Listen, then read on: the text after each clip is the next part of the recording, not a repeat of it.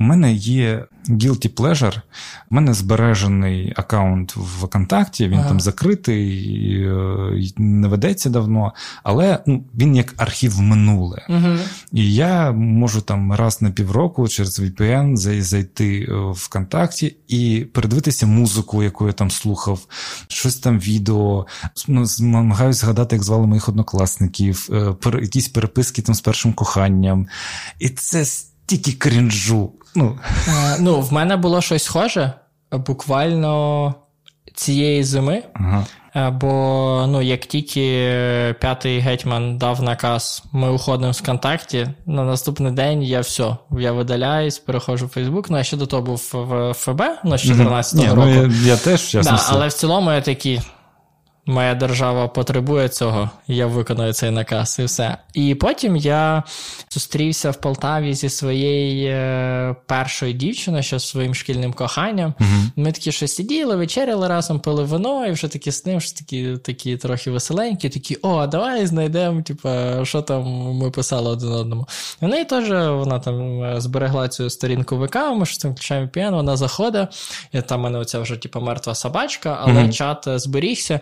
І я таки дивлюся, це класично. Привіт, як діла? І то що делаєш? Ну, Хоча я говорив суржиком, але от не мов би в соцмережах, там десь до 13-го року, коли я і вже в соцмережах не почав писати суржиком, ага. а потім вже українською, я теж писав так само, або там скидав якісь пісні, писав там на стіні з днюхой, або з дири, або ще щось. І я такий, ого, дивись, які пісні я скидав там туди-сюди. То це, звісно, да, це такі. Я, Але мене що тішить, ну тобто, що я не на тому самому рівні. Так. Тобто, що я дивлюсь на це, і я такий. Ой, ну це крінжуха. Тобто, якби я такий. Ні, ну норма, що ото по факту... були, ото були пісні, да, да, ото да, життя а було. А такі, о, оце я вмів тоді підкачувати, оце я романтик. І я такий, ні, ну тобто мені це виглядає дивно, трошечки крінжово, навіть не трошечки. І я такий, окей, значить, мої когнітивні здібності, типу, в мене є когнітивні здібності, це я розвиваюсь, так, мій мозок росте, я усвідомлюю, що окей, я зараз в точці Б, це була точка А, і ще буде якась точка С, і я такий. Хух, принаймні для цього це от було треба, щоб подивитись. Тому і і от з цієї причини я можу давати шанс людям, які я бачу там зараз. Або поводять себе дивно, або некоректно, або без якогось більш поглибленого розуміння якоїсь uh-huh. теми. Я готовий їм дати час, бо у мене був той час. Знаєш, типа, і е, мені здається, там з мого боку було би неправильно не давати їм можливість цього часу, щоб теж е, зростати. Ну і тут мені здається, що ще грає оця така дуже класна штука, яка була там 18-19 років. Це перше відчуття своєї геніальності, і Б, оця типа нарваність такі. Та я щас всі двері, блядь, цією ногою виб'ю, і мені кожен кожен скаже, що це геніально і що це класно. І, Ну це так. дуже подобалось. Тобто воно було цього менше реалізму, більше цього такого ідеалів, того, що такі вау, та це ще ніхто не придумав. Ну тобто, тому мені здається, що навіть завдяки цим з якимось своїм думками, я реалізував свій перший там великий проект, і він вистрелив. Я такий вау. Ну це про якісь амбіції, ну тобто юнацькі, коли ти відчуваєш, що от зараз це неправильно, а я прийду і все е, зміню там якомусь да. Ну, не знаю, я там вірші, наприклад, да, писав. Бо революції справа молодих. Да, да, це це дуже класно. Бо все, ну нічого втрачати. Навіть ну, якщо мене хтось поб'є, уб'є, та окей, я просто студент, який живе в общашці, плата 3500 за рік за гуртожиток, і отримує свою стіпуху і живу найкраще життя. От в мене така ж фігня була під час майдану. Це був вже там п'ятий курс, здається, навчався, але я виростав там на новій французькій хвилі. Це Гадар, Трюфо, Шаброль, Рівет. Це про фільми? Так, да, це кінематограф. Uh-huh. Це французький класичний кінематограф uh-huh. кінця 50-х, початок 60-х uh-huh. років. І вони були одними з.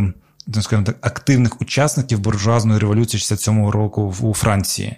І я захоплювався цим часом. Тобто вона там це був 67-й рік. Це був рік, коли не провели Канський кінофестиваль. Було два таких: один здається під час німецької окупації, і другий в 67-му mm-hmm. році, тому що на прем'єрі. Вийшли от ці кінематографісти, і говорять, і коли вже несеться в Парижі е, протести, кажуть, як ви тут зараз можете сидіти дивитися кіно, коли там наші громадяни там борються за справедливість і все це. І там починається потасовка. Вони тримають цю куліси, щоб не розкрити. Ну, там куліси були, які відкривали екран, ага. щоб вони не відкрились. Коротше, і там просто і там є фотографії, вони дуже смішні, тому що там не бійка, така, знаєш, ну просто ну як, така, якась... інтелектуальна потасовка. Ну так, так, вона дуже забавна. Якусь окуляри злітають, щось таке. І фестиваль ну, відмінили. І я такий, оце так, оце тема. І це якраз коли починався Майдан, це кінець листопада. Yeah. Йшов кінофестиваль Молодість. І я такий, блядь, треба відміняти кінофестиваль Молодість. Як так можна? Ну, але, е, скажімо, на відміну там від цих кінематографістів, мені було 19, і ну, у мене не було впливу авторитетного, е, да, щоб навіть підбити якісь ще людей, щоб вони зі мною пішли зривати кінофестиваль. Але, Ну і це дуже класна штука, бо я пам'ятаю, я тоді вчився в 11 класі, але все одно ганяв, що на Київський майдан, що в Полтаві був. Тобто там е, після 19 січня мені взагалі заборонили їздити в Київ. Типу, uh-huh, після вогнехреща я ходив тільки на Полтавський майдан. І мені дуже подобалося, я тоді був підписаний на найбільшу спільноту ВК Ми Патріоти України, і де там постійно е, постились якісь листівки, типа з гаслами, що колись твоя дитина запитає, де ти був під час Майдану, а ти скажеш: А я ходила на пари, бо стяла, що мене типу, вижнуть з університету. І я такий, да, яка школа, які уроки. Ну, а я ще був президентом школи, я такий, та я маю показувати своєму народу. Мене там воно вчився в школі сімейного типу, де у нас кожного класу по одному. І не більше 24 ага. людей. Типа, що всі один одного знають. Тобто ми директора знаю. Mm-hmm. Це така, ну, типу, невеличка, дуже класна. Такі, я маю власним прикладом показувати все, там радіо зробив. Ми там як інформаційну рубку свою зробили, прапори в класах порозвішували. Я дітей малих, які зазвичай бігали на перервах, навчив грати в гру Беркути і майданівці. Одні блокували двері, інші проривались, і такі клас, будемо це всюди робити. І тому, да, для мене теж було такі, як ви можете ходити на уроки, яка біологія, яка типу, географія, історія України, от вона тут в нас створюється Так. І тому, да, для мене це було так само дивно, такі чуваки, от там наша історія вирішується.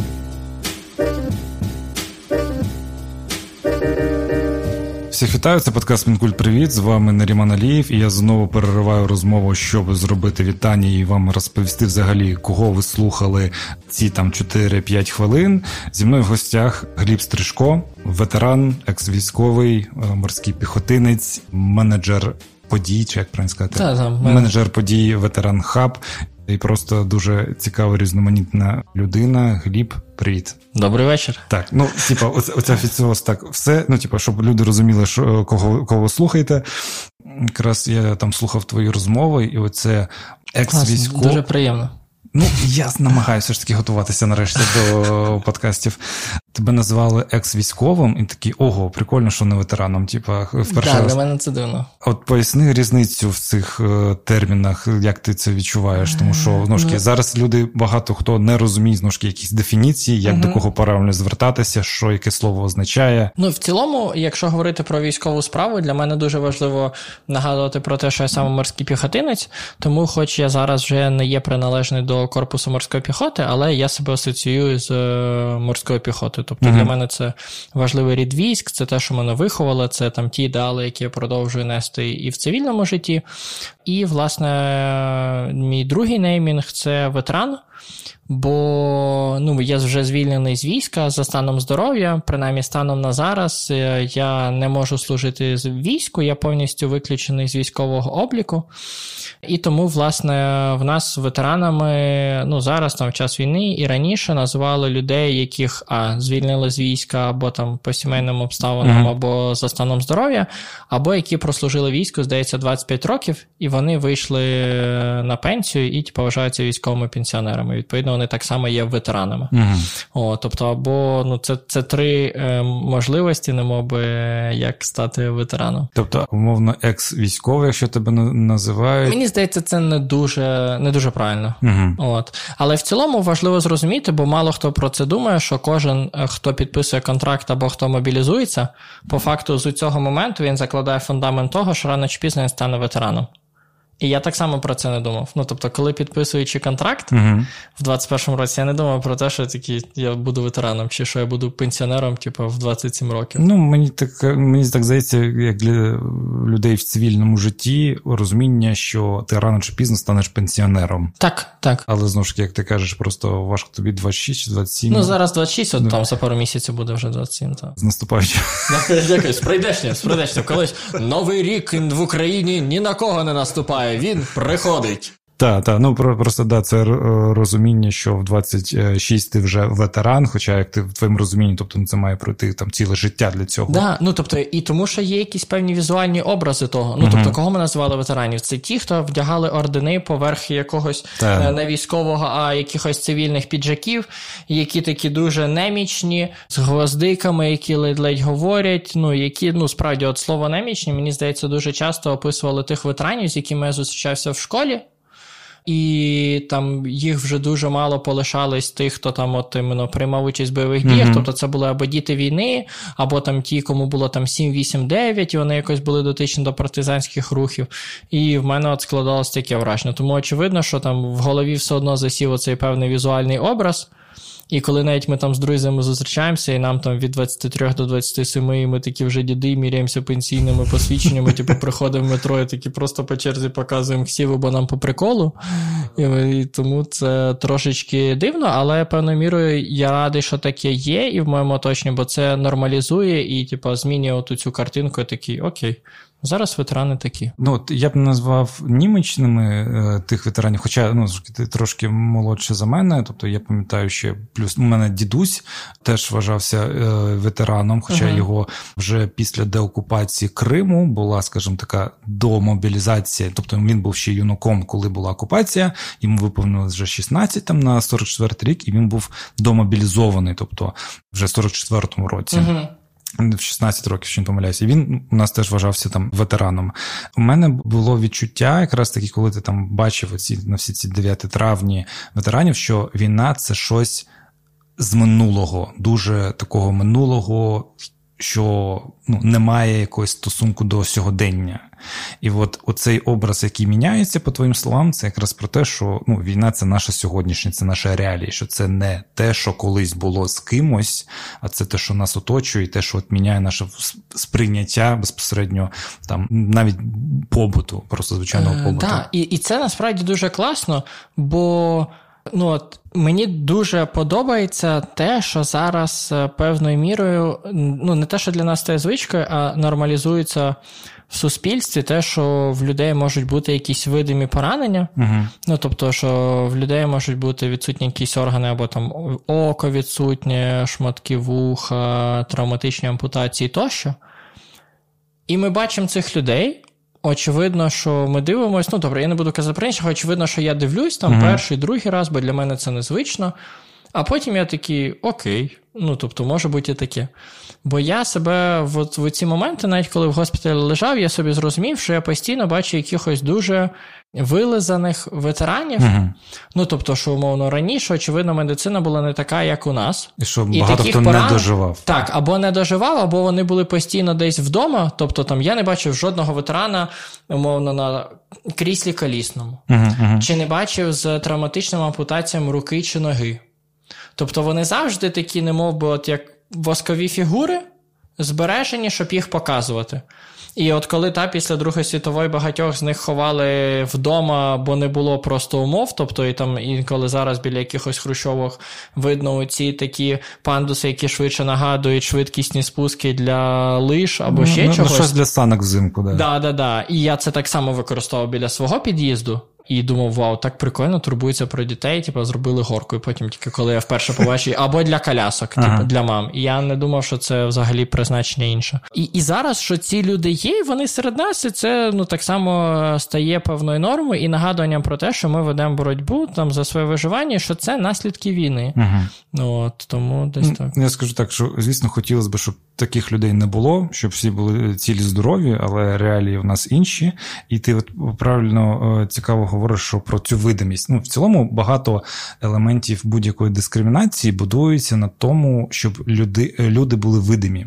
Це не про те, щоб вони отримали там всі права, а про свою видимість, доступність до життя, яке мають інші.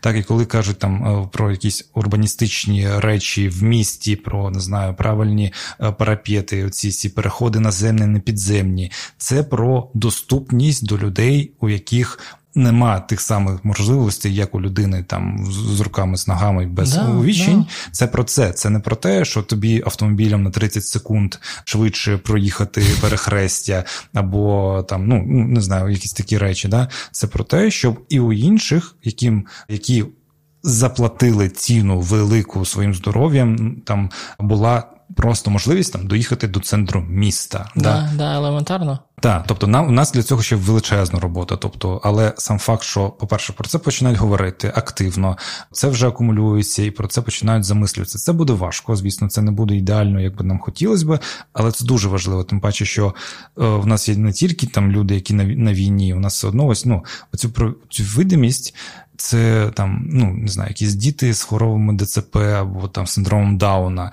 Тобто ці люди не винуваті в тому, так. що вони такі, але вони, ну, ось. Я пару років тому бачив телепередачу, вімкнув якусь англійську е, шоу, якесь типу розважальне шоу, де декілька там представників. Один є там представник ЛГБТ, була жінка, у якої виражений синдром ДЦП. І вони нормально грали в якось шоу. uh Ну, цілком нормально. І ні у кого тобто, не було казати, дивіться, з нами тут сидить людина, яка там не знаю, хоробра проходить. там це ж Ні. Тобто вони були рівноцінними учасниками простого шоу. І я сильно здивався на той момент. Тобто для мене було прям здивування. А потім почав розмірковувати, а чому мене це дивує? Тобто, чи там оця е, жінка, яка ну, заїкається, не може там говорити складно, ну там, скажімо, їй важко говорити, чи е, що в цьому поганого або незвичного? Для мене незвично те, що я таких людей мало зустрічав. Угу. От про що ти кажеш? Та, От, да. Це щось, що нам розповідали в новинах, або або щось, що є в фільмах, чи ще щось. Так, так. А тобто, а коли тобі це показують, що як норму, то побачивши там, не знаю, в десь ну, людину з там синдромом Дауна, ти такий. Нормально це сприймеш. Мені в цьому плані дуже подобаються малі діти, угу. бо ж вони ну не викупають, як воно має бути. Так, так. І я це прям в захваті. Так, от я бачив, як е, мала дитина взаємодіє з е, Масі. Угу. Тобто, от їй прям супер цікаво. Вона тицяє пальцем туди, от, ну, в це очне яблуко, де в нього. Про Масіна Єма зараз. Так, кажу. так, про Масі. Про Масіна Єма. І я прям дивився, і йому це цікаво, бо він не знає, як має бути. І тобто він там тицяє пальцем в нього, потім собі, дивиться, чи на місце. І це півторарічна дитина, і я прям такий вау.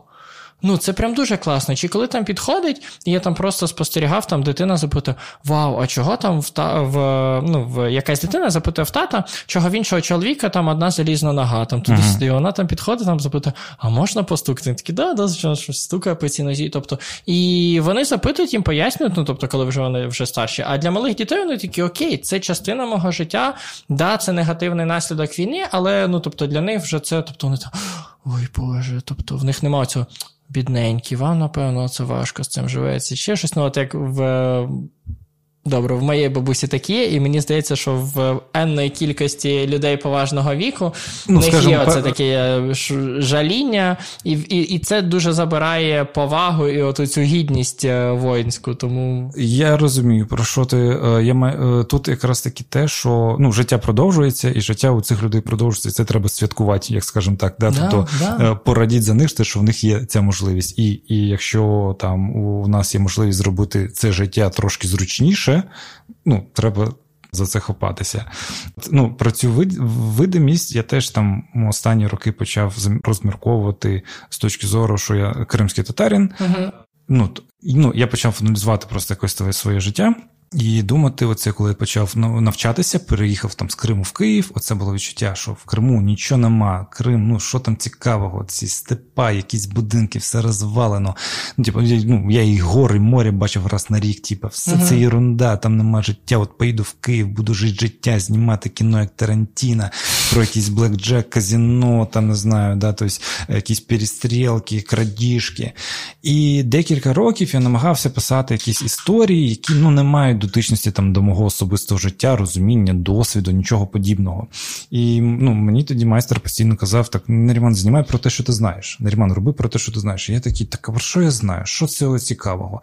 І тільки там десь на третій рік прийшло розуміння, що там якийсь мій особистий там досвід, мій особистий якийсь побут, який оточує, там мається в моєму сімейному колі, в моєму там народові. Він, по-перше, відрізняється. По-друге, він може бути привабливим із-за того, що це щось інше. І а я зараз я почав думати, а чого в мене була така, скажімо, я так відштовхую. Від, відторгнення? Да, відторгнення. Тому що я не бачив оцієї видимості навколо. Тобто, ага. ну, тобто я вмикав телевізор, ну там нема кримських татар. Да? Тобто я не знаю, читав книжки, там ніхто не ну, там ніхто не говорить про кримських ага. татар. Мову я чув тільки там у себе всередині десь не по радіо. Так? І тобто відчуття, що тебе не існує. І якщо в тебе є можливість оце мімікрувати, тобто, ну коли в тебе там да, е, якісь проблеми зі здоров'ям, там немає якоїсь кінцівки, тобі важче зробити вигляд, що з тобою все окей. Uh-huh. Але коли ти, наче, от про твоя проблема з головою, ну тим паче, я ще візуально е, можу прикинутися якимось Миколою умовною, знаєш, типу, і, і ну, тобто, мімікрувати, да, от, асимілюватися, то тобі це одразу стає привабливим, тому що ти ось. Намагаєшся е, сховатися від того, що наче для тебе бо ти не існуєш. Оце про що ти говориш, те, що мене дуже злило, і я прям боровся з цим зі своїми сусідами в кімнаті в гуртязі. Угу. Я вчився в Дніпрі, е, я сам з Полтави.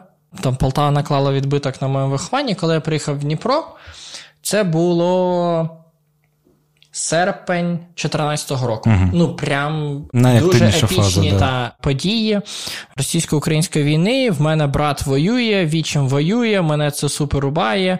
Я приїхав туди вступати 24 серпня, День Незалежності. Я ховаю першого полтавця, який в нас загинув, оскільки я там був послушником в церкві, ми його безпосередньо там відспівували. І я приїжджаю в універ, і приїжджаю там е, у нас в кімнаті жило чотири хлопця: хлопець з Кропивницького, з Кривого Рогу і з Кобиляк. Кобиляки це невелике селище в Полтавській області. Він приїжджає, він говорить суперкласним суржиком. Якийсь момент він, типу, такий.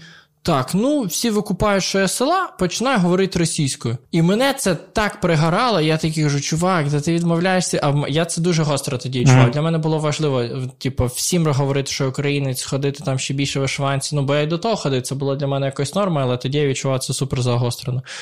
І мене це прям горіло, кажу, чувак, ну не роби так, типу, ти відмовляєшся від себе, ти там ставиш хрест на свою українськості. Типу, там, якщо колись ти вийдеш за кордон, я знайду можливості, щоб тебе не впустили. Типу, я заберу з тебе громадянство. Там, чи що. Я напряму йому погрожував. Очевидно, що він мене не слухав, і в якийсь момент він там просто в своїх.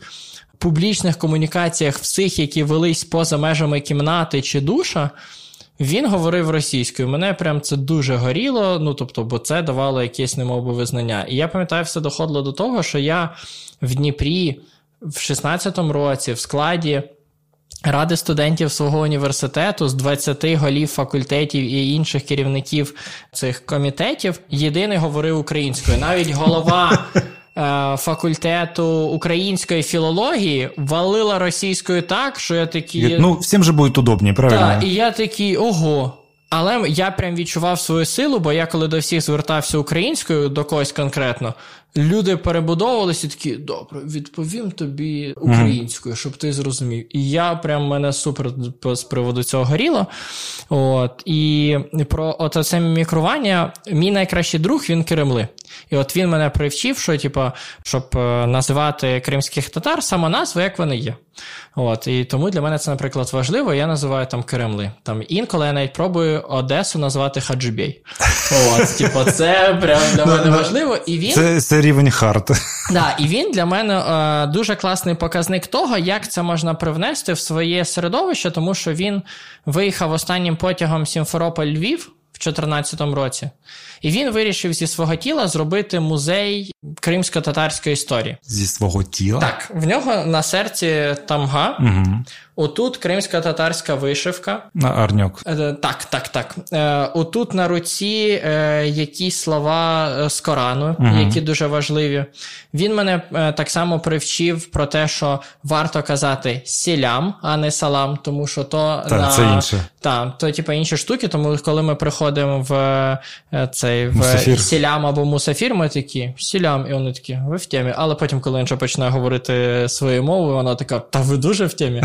От. І це для мене прям супер важливий тейк. І от, от умовно, коли е, він там не знаю, ходить е, на море чи ще щось, тобто всі такі дивляться, або там просто запитують: о, це в тебе вишиванки, Він такий ні, і починає про це розповідати. Угу. От. А друга важлива штука, я прям з цього дуже сміявся. Бо наш дуже часто шиперіль, е, ми разом з ним працювали в українській, та, в Українській академії лідерства, і ми, типу, були як сладка парочка, і він мені якийсь момент сказав, каже: Чувак, ну зрозумій мене, навіть якби я хотів стати геєм, я не міг. Мого народу всього 400 тисяч. Я маю мінімум, мінімум двох привнести, і все, розумієш, я відмовлюсь, якщо що, від цієї природи, просто щоб врятувати свій народ. Я такий хороша, це ідейність. От, і прям е, для мене це супер класно, е, і це прям дуже. е, От для нього ще от в 2014 році це прям стало дуже важливо, бо в нього дім забрали. і такий, все, я буду всім розповідати, всім показувати. От, що він такий, я андеграунд. І крайня історія, я сподіваюся, я його попереджав, що я буду йти до тебе на подкаст, тому я думаю, не розстроїться, що розкажу цю історію. Тобто він приходить в клуб і там щось знайомиться з якоюсь дівчиною. І такий називає своє ім'я, і вона така дуже сміється з його імені. Ну, А в його ім'я Сінавер. Сіновір. Та, Сінавер, та. Е, Сінавер, ну я не, буду, але я знаю, як там у вас правильно назвати, там е, Ібрагім, і далі там е, ім'я батько. І я прям. Ну, це повне ім'я. Так, так, так. У мене просто він так в телефонній книжці підписаний, і Окей, я окей. що трохи шарю. І, і відповідно він там становиться і такий Сінавер. І з нього починає там супер сміятися. Ну, ха-ха-ха, що я козира в Карпатах, чи ще щось і такий каже. А як е, твоє ім'я? І вона там, ну, якесь таке умовно класичне, середньостатистичне галицьке ім'я, таке якесь там Квітослава, чи ще щось. І він теж почне говорити, каже, серйозно, і ти смієшся з мого Сінавер, типа, і, і все. Але ну, от така історія. І з такими теж сталкуюсь. Ну, як, як я сталкуюсь? Типу, мені зачасту, це з таксістами зачасту буває, Мгм. тому що вони бачать всю інформацію, типу, що мовно там викликає там наріман, так? Мгм. І вони очікують, напевно, побачити або почути щось інше. Угу. І потім, коли ну, я сідаю, говорю українською, тобто там навіть не російською, да, де ну, виглядаю в цілому в цьому якось в, в межах норми для таксиста, вони питають так: а у вас таке ім'я цікаве? Типу, просто ну, вони, вони дисонанс, і Ага. вони не можуть зрозуміти, що перед ними. Так? І вони отак от питають: у вас ціма- ім'я таке цікаве, да. От, е, я говорю, да, кримсько-татарське. Вони такі, ага, ага, ага. От, ну, так, тобто. Але все одно ну, ситуація сильно змінилася, і от про те, що ти кажеш, певну відповідальність. Ну, так, я її там відчуваю. І це те ж саме, те, що ми бачимо зараз з українцями, що вони відчувають відповідальність за те, хто вони, де вони. Звісно, не всі це Мгм. не можуть всі це робити. Не всі такі, скажімо, не можуть докладати таких зусиль або бажання, все що завгодно, але мається на увазі, ми бачимо, що цих людей стає більше, які акцентують на своєму походженні, на своєму розумінні, традиціях, так, які намагаються досліджувати це. І є відповідальність, бо я теж, ну, я часто про це думаю, що блін, я хотів би знімати сіткоми, ну відверто. І ну, все це нахер, да, типу, але от, ну, якщо не ти, то ніхто. Угу. Да, тобто, і це, це зараз відбувається в цілому там в країні. Якщо ти не береш на себе якусь відповідальність, не робиш, то навряд чи її там, ну, гроб зробить хтось за Але тебе. от я ну просто це так звучить, знаєш, що ти не мов би заручник свого походження. А коли тоді можна буде розслабитись і цей. І, і знімати сіткоми. Ну, бо якщо так подивитись, це теж одне з тих питань, про які я думаю, що е, в Україні не, ніколи не буде так, як в умовній Данії чи Ісландії. Ну, тобто, що ми ну, турбулентна країна, Угу. і багатьом людям по кайфу в цьому жити. Ну, типу, жити в е, певної, типу, хаосі, в незрозумілості чи ще щось, бо це драйвить. І от е, середньостатистичне розмірене життя європейської країни дуже швидко може обриднути. Ну, мені, зокрема. Е, Для багатьох, так. Ну тобто, це знаєш, це як про звичайні там стосунки там з дівчиною. Що норма це коли скучно по факту. Да, бо все супер класно. Ви, ви разом готуєте, разом спите, разом проводите якийсь вільний час, дозвілля, у вас супер класні розмови, і все дуже рівно і класно йде. Так, так, але це теж те, що треба прийняти, тому що е, там таки, якісь е, зовнішні подразники тобі там розповідають, що це має бути страсть, що це має бути як перший останній раз, що ця людина має бути на все життя. Ти маєш не знаю, вбити себе і її, і померти в коханні. Так? А ти такий, коли там трошки дорослішаєш і хочеш все ж таки щось побудувати, такі, а, так це скучно. Ну, типу, але ну, тобто, е, але це не значить, що це погано. От оця, оця от штука, що скучно, це погано. Мені здається, нам не те, що ми до неї, може, в якомусь сенсі звикли, оця турбулентність, про яку uh-huh. ти кажеш. Якраз таки, ну, коли буде скучно, напевно, наша країна буде. Зовсім іншою. Да, але в той же час, ну от це перед тим як повернутися до питання, то коли Наріман Алієв буде знімати серіали, для мене період першого локдауна угу. був один з найщасливіших періодів мого життя. От у ці три місяці весни. Я так теж я так е, від душі. От Реально, березень, квітень, травень 2020 року в мене настільки сповільнилось життя. Я почав грати в настільні ігри, більше палити камін. Я прям витримув, почав витримувати, як в трудовому кодексі написано 8 годин роботи. Mm, і без якихось докорів сумління. Я стриг газон. Ну, типу, я влаштовував собі якісь техасські вихідні, коли я смажу барбекю, стрижу газон і ввечері просто сижу. Ну, може, через те, що в мене приватний будинок, воно ще проходить mm-hmm. так, але все настільки сповільнилось, мозок настільки всяких питань пообдумав за попередні роки, коли отак от біжу в попихах і не вистачає цієї усвідомленості, що я такий вау! Вау, я хочу колись ще так пожити. Тобто для мене то це той ідеал такого спокою і розміреності, і навіть не бажання планувати щось на більше, ніж місяць, бо мені от просто подобається зараз. І я такий хочу відчути ще колись таке. От це прям дуже класний вайб тоді був. Мені прям подобалось максимально. Я 100% з тобою погоджуюсь, ну прям 100%. І той період теж для мене прям був кайфовим. Перед початком Великої війни я прям тільки почав якось себе відчувати, ось просто налагодив якийсь типу побут. Так? Ну і звісно, хочеться колись повернутися до цих відчуттів без відчуття, що знаєш, це. Сорому, що типу йде війна, що ти можеш пожити да, для себе. Mm-hmm. Ти про ти про це здається говорив в тому сенсі, що в тебе ну, тебе відчим воював в 2014 році, брат військовий, і ти відчував дотичність там з 2014 року до всіх подій. І Я теж відчував дотичність, не тому, що я не воював, але у мене забрали дім. Тобто, як uh-huh. ти кажеш каже про свого друга, що у мене є. Чітке роз... ну, тобто я дотичний, бо в мене відібрали дім, його uh-huh. окупували. Так? І оцей дисконект з якимись людьми, які не відчули наслідків, або не бачили їх, або не відчували, тому що, може, як ти казав, що це було якось десь законсервовано. тобто і ну, тобто, в мене були такі штуки, де дуже хороша там людина, моя близька людина, з якою там багато спілкуюся, якийсь момент мені каже: блін, так по Криму соскучилась. Ну можна ж теж поїхати відпоч... ну, там, відпочити. Я mm-hmm. говорю, ти що, говорю, їбанулась чи що? Говорить, ні, ну типу, неможливо проїхати типу, кордон. Я говорю, ні, ну ти можеш поїхати, тобто тобі ніхто там не скаже, тобі не можна. Але я говорю, з, ну, з якою цілею? Угу. Відпочить ну, на окуповану територію. Тобто я знаю навіть людей, які їздили. Ну, у мене там були батьки, в мене там була сім'я, я там періодично, звісно, їздив. Але я знаю людей, які їздили відпочить. І ти такий, ну, у тебе це внутрішнє бурління, як ти кажеш, uh-huh. на цьому, коли там всі навколо говорять російською, хоча типу, ти такий, блядь, як ви не розумієте, це ж ну, наче елементарно, але. Да. Але виявляється, ну не все елементарно є зрозумілим, і виявляється, що оцей особистий досвід є надзвичайно важливим. Ну, є висока ймовірність того, що так воно і є. Просто я себе ще ловив на думці, що не би, чим більше елементарно, тим більше люди відмовляються в це вірити. І я, ну, я от пам'ятаю, що я дуже свідомо прийшов до вживання алкоголю. Десь там на другому чи на третьому курсі, але я жив в гуртязі, і очевидно, що там це було один з шляхів. Елемент дозвілля. Так, да, елемент дозвілля, який в подальшому там призвів до своїх наслідків, що я, типу, такий, окей, ми створимо іншу двіжуху. І мене прям дуже пригорало, коли чуваки, які не були дотичні до якихось військових справ, це там, типа, третій тос за тих, хто не з нами.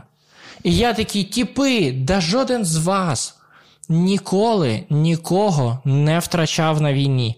І типа, я навіть запитував, бо для мене це було принципу, кажу, хтось з вас, хоч зараз, ну ховав військового, ви бачили військових, які загинули? Кажу, я бачив, я бачив цих рідних, і повірте, типа, я це ніколи не забуду. Я цього типа ніколи не забуду. І його рідних, і весь той шок Полтави, і ту кількість людей, які прийшли, бо це був перший, ну тобто, це перша фізично знищена людина російським окупантом, яку ми ховали.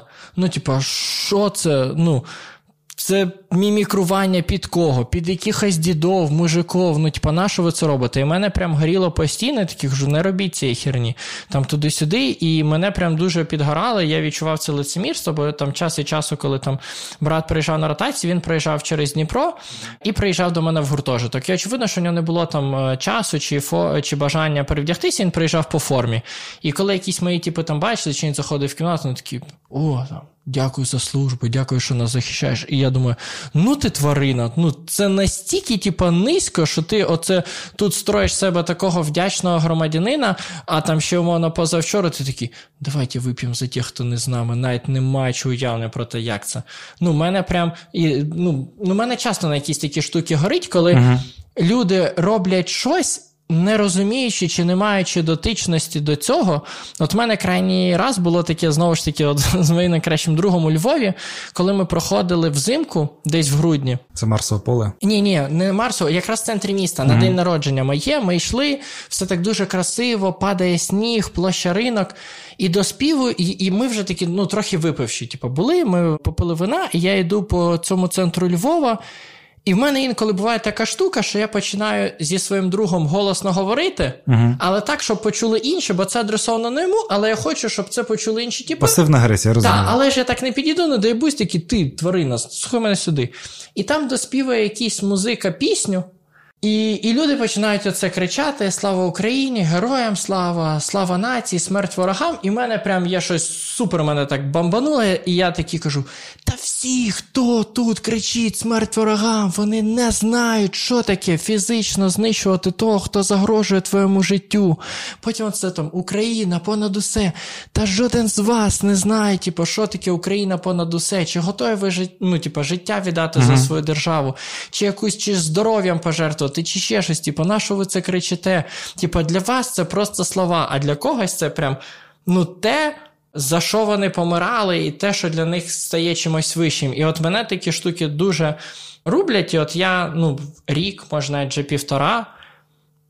Не не говорю ці гасла, uh-huh. бо ну, особливо коли там мені говорять ті, хто ну, у яких за цим нічого не стоїть. Ну, ти як розумію, ти зараз кажеш про знецінення того, що важливо для мене в цілому знецінення там гасел або взагалі будь-чого, що має сенс, і воно невелюється, якщо ти його починаєш вживати просто як в побуті. Тобто ти починаєш е, вітатись, прощатись. Ну тобто, я 24 серпня цього року теж там мої сусіди знизу десь до 4 ранку святкували. Uh-huh. Ну, і теж там, знаєш, коли о, о, о третій ночі вони там Слава Україні, героям слава! Типа, е, я я не знаю, може там серед них є військові, uh-huh. типу, да. Але це виглядало. Ну, я чув ще інші розмови, бо це було голосно, і там не виглядало, що вони дотичні і там співати гімн України. Ну тобто, знаєш, коли ти в цьому п'яному гарі в три часа ночі, типу, і і людям не даєш спати нічого. І і це є певне знецінення. Але ну, як на мене, це якраз коли відсутній діалог та певне вибудування культури. Тобто, коли ну, діти часто мімікрують під щось. Якщо в них от, умов, умовний не знаю, якийсь пласт, він щось виховує, або Українська uh-huh. академія лідерства, вона виховує в тобі якісь цінності і розуміння побуту. Коли в тебе чогось такого нема, ну тобто нема на що спертися, ти починаєш це вигадувати, ну так мімікру, е, ні, не, не, копіювати. Так. Тут, знаєш, у нас хтось АУЄ якийсь копіює, типу, знаєш, вечір в хату, хуяк, тут, типу, да. такий, ти що, дурак, блядь, ну це просто тупо. Ну, може, мене ще, типу, це так підрубує, бо умовно я пройшов дуже великий шлях від того, коли ми виходили на день народження Степана Бандери. Там в січні 2013-го і нас було 150 людей, які 1 січня кричали. Це в Полтаві на нас дивились, такі, типу, бля. Ребят, 1 января. Ну, посидім. І тобто я відчував свою унікальність в цьому. Потім, коли це затвердило офіційно військовим uh-huh. вітанням, і це в мене було військо, у мене асоціація дуже пряма зараз з військом. І я такий окей, ну тобто, що Може, я цьому занадто багато надаю значення. Все. Ну, тобто, очевидно, що я не не домахуюсь до цих людей, але внутрішньо у мене трошечки прям пригорає пукан по цьому. Ні, дивись, я тебе розумію, просто ну я не підтримую. Я в якому сенсі, що коли з'являється діалог, починаються з'являтися певні рамки того угу. чи інакшого, коли ну, ти не починаєш просто копіювати, а починаєш ну, типу, більш з розумінням ставитися до цього до чогось іншого. Наприклад, у нас, типу, десь півроку чи рік тому пройшла така глобальна дискусія, називається так, що перестаньте називати це фронтами, там, да, угу, типу, да, там, економічний, да, культурний фронт. І можливо, я не знаю, в якійсь я теж послуговувався подібним терміном. Так пройшла ця дискусія, і я з нею погоджуюсь, і дійсно це стало менше. Тобто люди перестали вживати в суї фронт, слово фронт. Uh-huh. Да? Тобто, ти можеш займатися в цілому культурою, ти можеш займатися інформаційною політикою, якоюсь, ти можеш займатися, але ну. Коли в тебе з'являються якісь розуміння, такі фронтом я це називати не буду. Так само, як там використовувати якісь гасла, які вже буде розуміння, де це доречно робити, де це недоречно робити. Так, да, погоджуюсь, але в той же час скажу, що я послугаюся таким терміном, але ще до цих великих дискусій. Бо мене дуже підрубувало, що я не у війську, угу. ну от особливо в мої студентські роки, це десь пік 16-17 угу. рік, якраз е, коли акумулюю найбільше знань. Якийсь момент мій брат сказав цю фразу, я не послуговувався. Як яку саме? Чувак, твій фронт тут. І я такий. Мій фронт тут. І по це, і коли мене задрачували, там типи, і я їх задав бо з приводу того, що, будь ласка, не робіть це, не робіть mm-hmm. то, типу, а що ти тут? І я такий, мій фронт тут. І і все. Потім ну, воно так само вийшло, пішло з мого ужитку, але я от пам'ятаю, що ну, я так само послухався, але тільки через те, що мені дав дозвіл на це мій старший брат, і все. Це так, це така штука, я кажу, вона має, ну, вона будь-яка такі речі мають своє життя в якому сенсі. Те, що там ну, якщо ти там в 12-му році е, говорив Слава Україні, героям слава, то ти, ну, не знаю, нацист, націоналіст, типу, да. щось таке жахливе.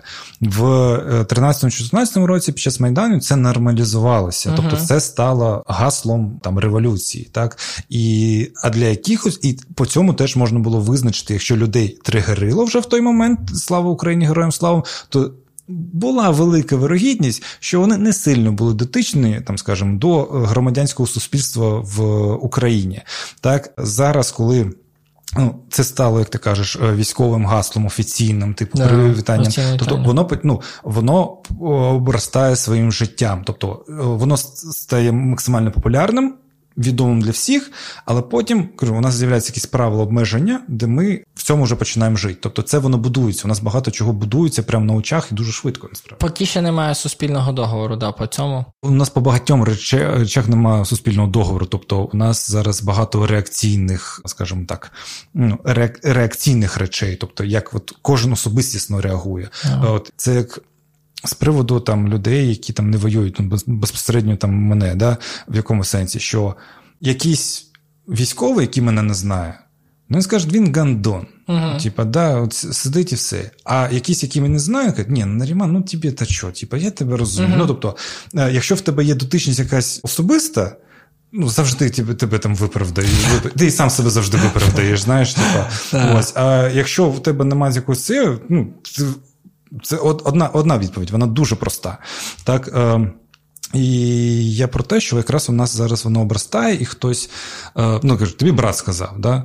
Інше, якщо б тобі інший, якщо б тобі брат би сказав би інше, ти блядь, щиро вірив би в інше. Ну, да, Абсолютно точно, ну тому що він беззаперечний авторитет. Зараз кожен для себе будує о, це самостійно, ну і як би колегіально все одно це воно відбувається, але воно поки не загальне. Але процеси ці йдуть, як на мене. До речі, бліц питання, бо не лише ти uh готуєшся до подкастів. У uh мене теж є питання, бо якийсь твій сезон, я просто не слідковую, де новий сезон, де, де старий, вроді на Apple подкастах це теж є. Про те, що ти пізнаєш людей крізь призму регіонів. От Настя Зухвала була Кропивницький, потім так. була з Буковини Ема Антонюк, якщо не помиляюсь. Ну, в цілому це був минулий потім... сезон, але ага. я протягую це і зараз, бо це дійсно цікаво. Ага, Потім, бо Сергій так. Черков був в Суми, і все, так. я такий, так, треба згадувати, якийсь історик на мене пофлувала Полтава. Думаю, краще уточнити, чи ще це актуально в цьому подкасті, ні, чи ні? Е, ні, це актуально. Тобто, в мене був сезон портрети, але я. О, Да, да. Але ну, тобто, я поняв, що знаєш, просто треба говорити. Ну, Мені це дійсно досі е, цікаво, і як для людей теж цікаво. Тому що кажу, тут е, в цьому можна знайти як і спільне, так і щось унікальне. І в цьому от, з'являється якийсь для мене безпосередньо досвід, е, образ тих чи інших там регіонів. А хтось з Полтави в тебе вже був чи ні? З Полтава ні, ти перший. О, да. ну тоді давай давай почнемо отакічно. З чим ти, ти був в Полтаві колись ні? В Полтаві? Ні, був в Сумах в Полтаві. Окей, ну, давай так. З чим тоді в тебе Полтава асоціюється, і ми зараз почнемо з, О, зі стереотипів. Зі стереотипів, так. окей. Типу, як я в своєму там щось зустрічав в Полтаві. Тобто для мене асоціюється з Полтавою Наташа Ворожбіт, бо вона з uh-huh. Миргороду, якщо я не помиляюсь, тобто її корені звідти. Для мене насправді дуже сильно асоціюється з Полтавою Скрипін Роман. Бо він сам з Полтави, і він от. Це якраз стереотип, він постійно е, копіює полтавський говор.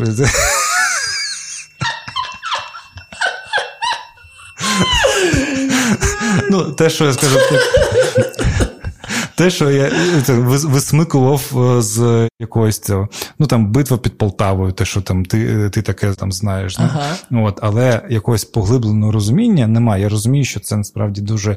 Це ж Слобожанщина теж вважається. Частково, да. Частково, да. Що там ну, воно історично дуже багато грає там для становлення там української державності, але дуже повз мене там багато речей проходило. Тому прям карти всі на стол. І галушки ніколи не їв. Галушки? Так, напевно, не їв. Чекайте, що таке галушки? Е, ну, галушки ну, це тісто. Це тісто варене або пропарене, тобто воно може варитися або в кип'ятку, або доходити на пару. І дуже часто його можуть з чимось подавати, або, наприклад, з рибами, або а м'ясом. Суп, з суп буває з галушками? Ну, буває, мене бабця все з галушками робила. О, мож, Можливо, е, мені мама готувала щось схоже на галушки, але uh-huh. в нас воно називається по-інакшому. Тобто я от концепт галушок uh-huh. знаю, але от якби саме от, не знаю, українські галушки, угу. напевно, я не їв. Ну, якщо ще буде час, от якраз Клопотенко відкрив заклад. Е, Полтава. Полтава, да, О, на, да, на Арсеналі. У е, мене подруга ходила, казала смачні галушки. Окей, окей. От, Не знаю наскільки, ще не перевіряв. Це вже це вже домашнє завдання. Да. Так, але от в Полтаві, мені здається, кожен поважаючий себе заклад, навіть якщо це кальяна, ага. там мають бути галушки. Окей. Бо це таке мувітон, якщо цього не буде. Так, Гастрономічну частину закрили. Е, в цілому.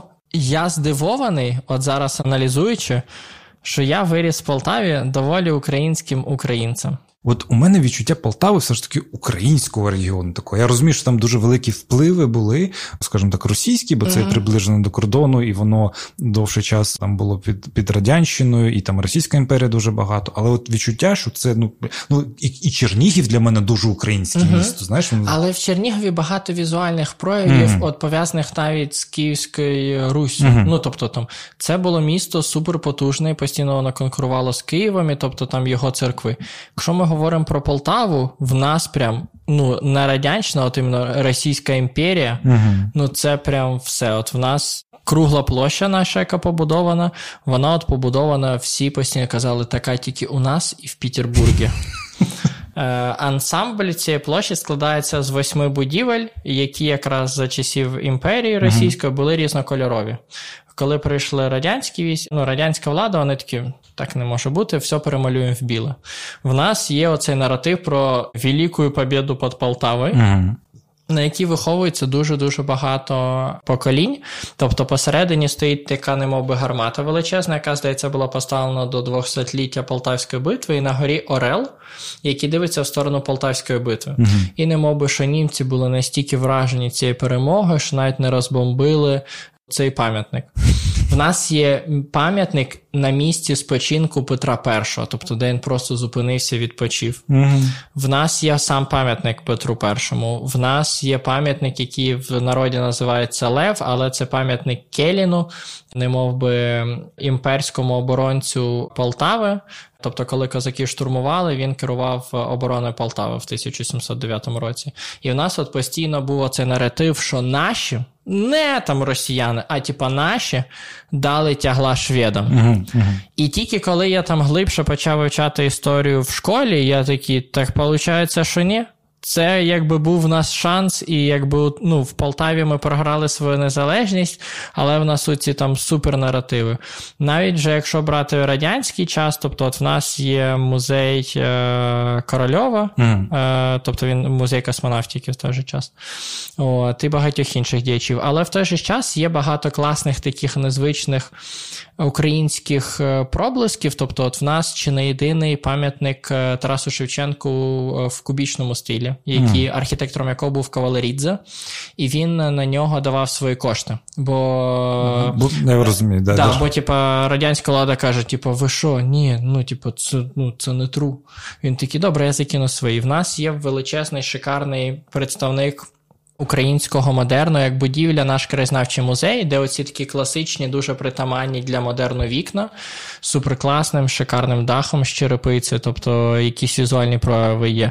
Кафедральний собор, тобто головний собор, mm-hmm. він належить у ПЦКП. Тоді це було, ну зараз це ПЦУ, та Православній церкві України. Тобто, там, умовно, я е, там був послушником свого часу, і це так само наклало відбиток на мою українськість. Mm-hmm. От в нас е, потім з'явилася така спаська вежа, ну тобто вона як козацька була, тобто вона там справді була, і її просто відновили як історично. Ну і звичайно, що в нас є оцей вайб того, що ми це колиска української літературної мови, бо у нас Котляревський, от, відповідно, є його садиба, є пам'ятник, є так само ще пам'ятник Гоголю. Тобто для нас це суто український автор. Мені зараз соромно, що я не згадав Котляревського. Так, коли нам казали про те, що типу, там Гоголь е, це якийсь російський автор, ми такі, ой, та це ж ну, та, наш, та, та. наш з наших країв.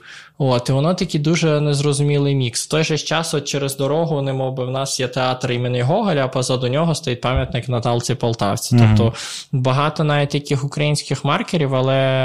На на них не зміщені акценти. Так, дуже сильно. Ну, Я тебе чудово розумію, тому що з Кримом так само та сама ситуація. Мене, наприклад. Е трошки муліє, коли Крим зображають там Ласточкин гніздом. uh Я такий, ну це тупо російська ну, садиба. Ну, тупо, ну, побудована росіянами, типу, все там. ну, ну що, Як ми можемо на неї спиратися? Я розумію, що вона привабливо виглядає, uh так. Але ну, вона не має якраз е, цінності, тобто ми не можемо на ній побудувати якийсь там міф історичний, типу, в Криму. Ну, тобто, або підтверджуємо російський міф, так скажу навіть. Тобто, в той же час. Коли там дивляться на ханський сарай в Бахчисарай, такі, ну ні, ну це ж не українське.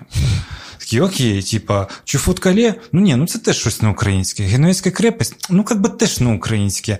Караїмський район в Євпаторії, ну теж щось непонятне. Такі, а от Ласточке гніздо нормас, типа. Це якраз ця інерція, як на мене, яка ще продовжується.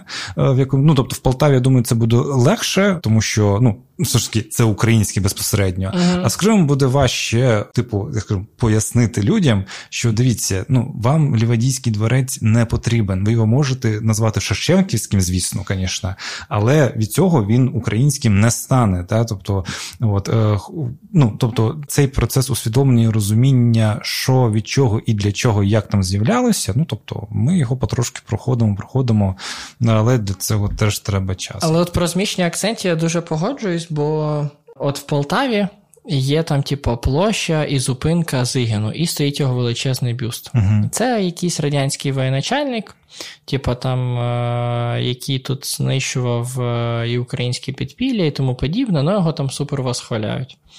І проїжджаємо одну зупинку, і стоїть, типу, так само бюст Ватутіну. uh От, І тобто там е, мене виховували на дитинстві про те, що Ватутін там загинув за нашу державу чи щось. І потім я дізнаюся, що його, як і більшість там людей, які працювали на радянську владу, просто десь в лісах е, Волині, якщо не помиляюсь, українські повстанці типу, знищили і все щось. Мене виховували на те, що він з німецько-фашистськими захватчиками загинув. І тобто цей такий мікс радянської і і Російської імперії мене прям супер дивував. Тобто, там одним з улюблених місць, е, де любила гуляти моя мама, був Пушкінський сквер, де mm стояли бірьозки, прям ну, трушна Росія. Стоять бірьозки, і посередині, типу, бюст Пушкіна. І я такий, ого. Ого. Ну так, я, я пам'ятаю, ну, коли я приїхав в Київ, я жив на вулиці Ватутіна і навчався на вулиці Щорса. Знаєш, і от кажу, ну це процеде найбільше несправедливо, скажімо так, що це все. Надзвичайно великою ціною відбувається, але цей процес рухається. Uh-huh. так? Хоча, коли там чуєш новину, що Червоноград перейменували в Червоноград, ти такий, ну піздець. Ну, це якась якась звичка може у людей, якесь типу, небажання от, рухатись, змінюватись, або от, всі ці впливи, які були, все одно всередині сидять. Але такі, ну, блядь, ну Червоноград. Ну, от, за що ти там тримаєшся? Ну, от Просто я от не можу зрозуміти, типу, от за що ти там тримаєшся, що тебе в ньому ну, завлікає. Да, типу. от, Але таке ж була ситуація Павлоград в Павлоград перейменовували, просто в іншого Павла, типу, да, якби, от, е, але воно важливо, воно як показує. Е, важливо. Да, супер велике. А ти сказав про те, де ти вчився, де жив. Я так само. Я жив на вулиці Баленка і вчився на вулиці Кучеренка. І ходив в школу по вулиці Маршала Бірюзова. Та, і та. це для мене було якесь таке просто поєднання слів, що я навіть не придавав цьому назву. Маршал, точно це військове заняття. Але це є, ну скажімо, починає бути твоїм, бо, типу, а як інакше? Типу, ну, це ж це ж постійно було. Це відчуття, да. що так же було завжди. Типу, там мої мої всі говорили на русском. Більше того, що не мов би від просто цієї назви щось кардинально зміниться. А змінюється? І, і я такий, типу, ну, змінюється сприйняття. Змінюється, мені здається, навіть для тих, хто. Ну, шарить важливих цих змін, чи ще ну, щось. Ну, бо... Просто приклад. Просто yeah. воно воно відчувається все на дистанції. Я uh-huh. я цю історію, здається, теж говорив на подкасті. Що я там на на хрещатик викликаю таксі, і таксіст мені каже: поїдемо, е, ну, не пам'ятаю, може на російську це було, поїдемо через музей Леніна. Я говорю, вибачте, я просто молодий. Ну, напевно, я говорю, я не застав при житті взагалі музей Леніна в Києві. Uh-huh. Він такий. Ти серйозно? Не знаєш, де? блядь, музей Леніна? Ви вгадай, що це? В Києві. Український дім. Серйозно? Так, раніше це був музей Леніна. Ого, ну так, для мене це теж завжди український дім. Ну от, я от про те, що на воно працює все на дистанції. Тобто, і для, для мене найбільшим таким маркером був, коли відбувалися важкі бої за Бахмут, uh росіяни воювали за Артемовськ. Угу. Да, да. І ось оця штука, і тобто, коли там теж там говорять про перейменування е, там в Криму, з містечок, наприклад, моє е, рідне СМТ перейменувало офіційно вже нарешті це підтвердено. Тобто, ну коротше, там довга історія, але це це тепер не Красногвардійське, а Курман. Бо раніше назва була Курман Кімільчі. Uh-huh. Да, типа. І ну просто як от уявляють українська армія е, воює за Красногвардійське. Ну, тобто, це не взагалі немає дотичності там до да. до, до, до, там, у, України. Ну, це якось дуже непродньо виглядає. І, і оце якраз показує одразу різницю. Цей водорозділ робить да. мені, типу, да? тобто, як ти. Причому, що у нас в СМТ всі завжди центром називали Курман. Ну, і коли ти йдеш типу, в центр, ти кажеш, я йду в Курман. Uh-huh. Те ж саме там недалеко від мене, типу, місто Октябрьське, яке зараз офіційно в Україні це Буюк і всі казали, що вони з буюк. Ну тобто, навіть місцеві, тобто ті росіяни, які були типу, переселені, вони називали це буюк, uh-huh. навіть незважаючи на те, що там 40-50 років не було кримських татар. Тобто е, це важливі, дуже важливі маркери, і вони працюють на дистанції. Тобто, да, е, до речі, я чув, е, що є така ідейка. Е, ну тобто, я так розумію, що надалі обговорень поки не йде. Тобто, коли Україна поверне Крим, е, повернути і кримсько-татарські саме назви міст. Ну як, йде дискусія з цього приводу. Тобто, от частина міст офіційно перейменовано. Цей закон був в 16-му році, коли була декомунізація, uh але перейменування там 50 населених пунктів в Криму відтермінували, типу, справкою після повернення під контроль України. Типу, uh-huh. так от. Тобто, я не знаю, чому це робилося, може, теж не хотіли тригерити росіян, я не розумію. Але зараз це внесли вправку, і це це вступило в силу. Ну тобто, о, цей закон про декомунізацію. Uh-huh. По факту, коли у нас зараз є закон про дерусифікацію, Тобто вже не тільки радянські назви, а й безпосередньо російські, російські імперські назви, які uh-huh. є, тобто да, теж мають змінюватись.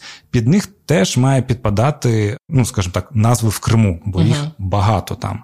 Тут стає інша колізія, бо кажу, для певної кількості українців важко сприйняти, якщо ну тобто це буде не українська назва, uh да, що це буде знову ж таки не е, там Пес Патронськ, а а буде там знаю там Ахміджит, а не Сімферополь, uh наприклад. Да? Тобто тут більше е, про сприйняття, типу, що розуміння, що це ну, умовний Ахміджит набагато більше має відношення до України, ніж да, Сім, да. Сімферополь. Ну тобто це так само, як з Хаджибей і Одеса. Ну тобто, от ми постійно, коли туди проживаємо, що там от е, приїжджаємо, що от в людей уявлення, що типу, от принесла сюди цивілізацію. Типу, там мене там ну для мого друга.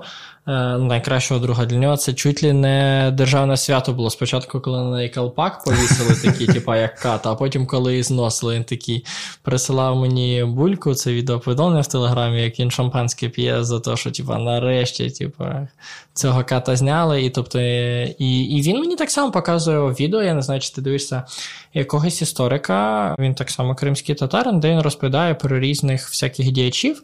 От, зокрема, розповідав про одного з діячів. Емілі Фірка, угу. якого забрали на корабель на якусь зустріч. І потім, я так розумію, що вбили, просто викинули. Ну, діяч так само дуже визначний. Може, на мене Челебіджіхан? Так, так, так, Челебіджіхан. От, так, І так, і, і, що якийсь, і що якийсь кримський татарин веде так само, типу, блог, де розповідає дуже ну, класно. Є є, це є, класно. є чудове відео на історії без міфів про російський греческий міф, як вони ну, вони перейменовували Севастополь, Сімферополь, да, теж саме з Одесою, про Маріуполь там розповідають. Тут кажу, тут важливо теж оця інтеграція і пояснення, типу, uh-huh. чому це так, а не так, бо для багатьох, ну, тобто, по е, давно не згадував. Боже Боже, кого я давно не згадував. Коротше, типу, забув забув ім'я дуже соромно. Коротше, є одна концепт, що є типу, захисний націоналізм і експансивний націоналізм. Uh-huh. Так? Що захисний націоналізм він безпосередньо захищає себе, тобто Україна зараз захищає себе. Тобто, оця там не знаю, всі ці розуміння, що ти українець, що це це дотичність, це про захист. Бо якщо ти це не будеш робити, цього не буде. А є експансивний, коли ти. Е, скажімо, насаджуєш своє іншим і, е, скажімо, їх асимільовуєш, забираєш. Тобто це Росія, да, яка приходить е, експансивним націоналістам, насаджує там uh свої наративи безпосередньо на там інші території. І так як нас зараз таке достатньо накалене суспільство і з загостреним відчуттям і справедливості і всього, тобто. Я чудово розумію, коли там українці, які там кажуть, ну от ну у нас же війна, як ми будемо перейменовувати там, да, там Сімферополь там в Ахміджит, типа, да, от має бути українське, бо Крим український. І тут кажу, вже має продовжити дискусія в тому, що там історія там кримських татар, взагалі корінних народів Криму, це є частиною глобальної історії України, що вона не ну це не означає, що це там відділяє там Крим від України. Теж uh-huh. той самий Бахмут має тюркське походження, назву, як і Ізюм, це тюркське походження. Рені е, в Одеській області uh-huh. це теж не українська назва, але вони вони вас не викликають е, оцих е, ну, подра, не подра, подразників не викликає якихось. Тобто, це теж про сприйняття і це ж про тяглість часу. Що насправді, якщо це е, комунікувати, це теж себе час, терпіння вміння комунікувати, проводити там політики, пояснення, інтеграції, але ну про окуповані території, звісно, говорити набагато важче, бо вони окуповані, так от, але ну тобто, це певні процеси, які потребують там часу, зусиль і політичної волі. Ну таке. Але у нас зараз більш нагальні в цілому питання. Ти скажи мені, ти не втомився розповідати про свій досвід поранення в Маріуполі? Та ну дивлячись, що я от недавно просто спостеріг таку цікаву штуку. У нас була вечеря з однієї е, делегації за кордону, на яку мене запросили, і я ну не мов би. Та, ну і знову ж таки, вони мене розпитали там про мій досвід. Там були представники деяких громадських організацій, і не мов би я, який е, був просто як ветераном. Ну, я mm-hmm. ж таки там все там класичний набір.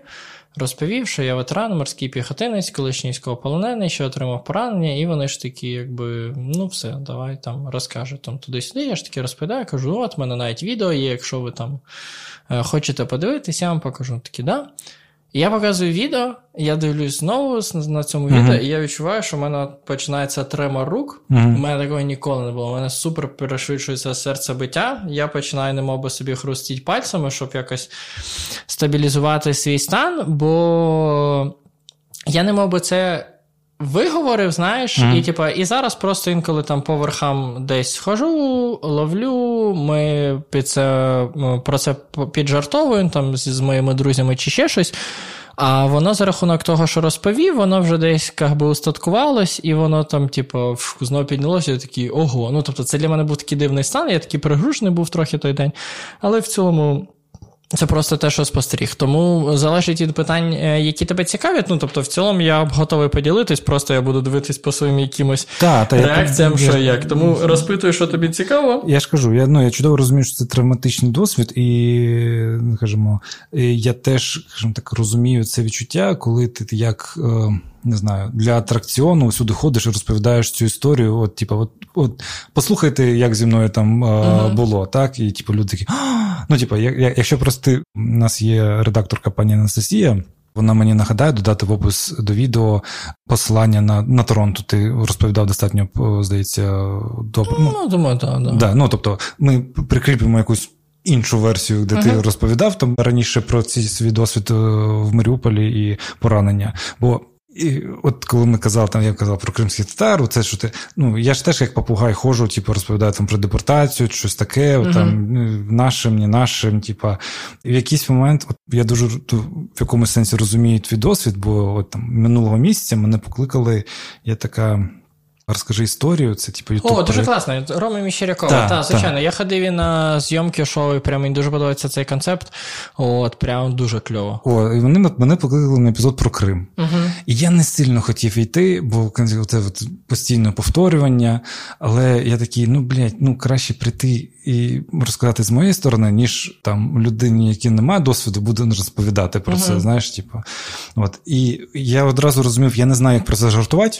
Ну, типа, бо е, це навіть не мій особистий, ну, як, як там е, палала, е, попав шахет на мій під'їзд, я розповідаю зі, ну, типу, зі сміхом, да, бо, слава Богу, ще ніхто не загинув. Mm-hmm. Типу, да, І це можна як ти перевернути, а це мені важче. І я коли розповідав, як ти кажеш, теж так неочікувано в якийсь момент, у мене просто почав зражати голос, я розумію, що я зараз заплачу. І я такий, ну, я вже це не контролюю. І просто я там теж беру паузу. Хоча я цю історію там розповідав, розповідав, розповідав там багато-багато разів. Там І це більше парфактаж, навіть, а не про ну, не про мій особистий досвід. Так, і я я просто собі зрозумів, що такий ого. Бо мені багато хто говорили, що ніколи не викупиш, коли вона вистріла, uh-huh. і через що. І я такий, ну ну, чергова, черговий обід з якоюсь делегацією, для яких там це важливо. І я такий, окей, це важливо для моєї держави. Вперед-вперед. І я такий ого. Я б ніколи не подумав, що спілкування там з цією делегацією для мене. Що стане... це буде тригером. Так, да, я такий. Хорошо, да, ті слова мали. Ну, вони вони певною мірою є правдою, що ніколи не викуплю, коли може мене рубануть. Ну, давай тоді, може, так трошки е, здалеку до цього підійдемо. Тобто, ось ти акцентуєш на тому, що ти морський піхотинець. Да, да. Це свідоме рішення, тобто, бо ти безпосередньо хотів стати морським піхотинцем, та і ну, підписаний договір. Це так просто контекст для людей кажу, які е, там не знайомі з твоєю біографією. Ось і це 21 й рік, здається, да? Да, да, да. Тобто, да. це коли війна була максимально немодною. Ну от, от. І в мене друзі з мого середовища такі, типу, ну, типу, ти їбанувся. Ну, тобто, для для багатьох моїх друзів, які, здавалось би, були в контексті, для яких війна не була чужою, вони дуже чесно мене запитували: ну, типу, в тебе щось трапилось в житті? Ну, бо я не мов би працював в організації, яка займалася вихованням молоді. Про Українську академію. Так, Українська академія лідерства. Формаційна програма. Я досі вважаю одною з найкращих програм для випускників шкіл. Вона прям справді дуже якісно змінює. Тобто, там е, мій випускник разом зі мною пішов uh служити, і зараз це там мій добрий друг, я його навіть як молодшого брата сприймаю. І там це відбувається на всьому: на зміні середовища, на фінансовому забезпеченні, на сприйняттях, на цінності тебе як людини, тобто там умовно суперліберального середовища, де там тобі кажуть: ну, ти не помилився, це твоя зона розвитку, де ти можеш сказати, я не в ресурсі, туди-сюди. Я переходжу в дуже інакше середовище, де, ну, певною мірою трошечки. Ну, не трошки, а сильно інакші люди. І, очевидно, для мене це був певною мірою стрес, бо я туди прийшов з якимось своїм е, бекграундом, з якимись своїми бажаннями і баченнями, і люди прийшли туди так само з іншими, але я прям дуже радію, що все це зі мною трапилось, і тобто воно ну, дуже загартувало все. Мені ще цікавий Маріуполь. Ти не uh дивився 20 днів в Маріуполі? Так, да, дивився. Я якраз дивився, я попав, і для мене це було дуже дивно, бо я його дивився 1 жовтня. Ага. І в мене, ну, я собі вирішив зробити такий ритуал, мене дуже підгребло тоді, ну, в той день. Бо ну, мене буває, коли так підгрібаю, у мене на столі на моєму робочому в кімнаті ну, стоять портрети з ну, стіпами з мого підрозділу. І там три фотографії. Угу. Перша фотографія це з дня, коли ми склали кляту морського піхотинця. Ми такі стоїмо вже в бірєтах з прапором нашого підрозділу, першого окремого Феодосіївського батальйону, який лишився вірним присязі і вийшов з Криму за наказом.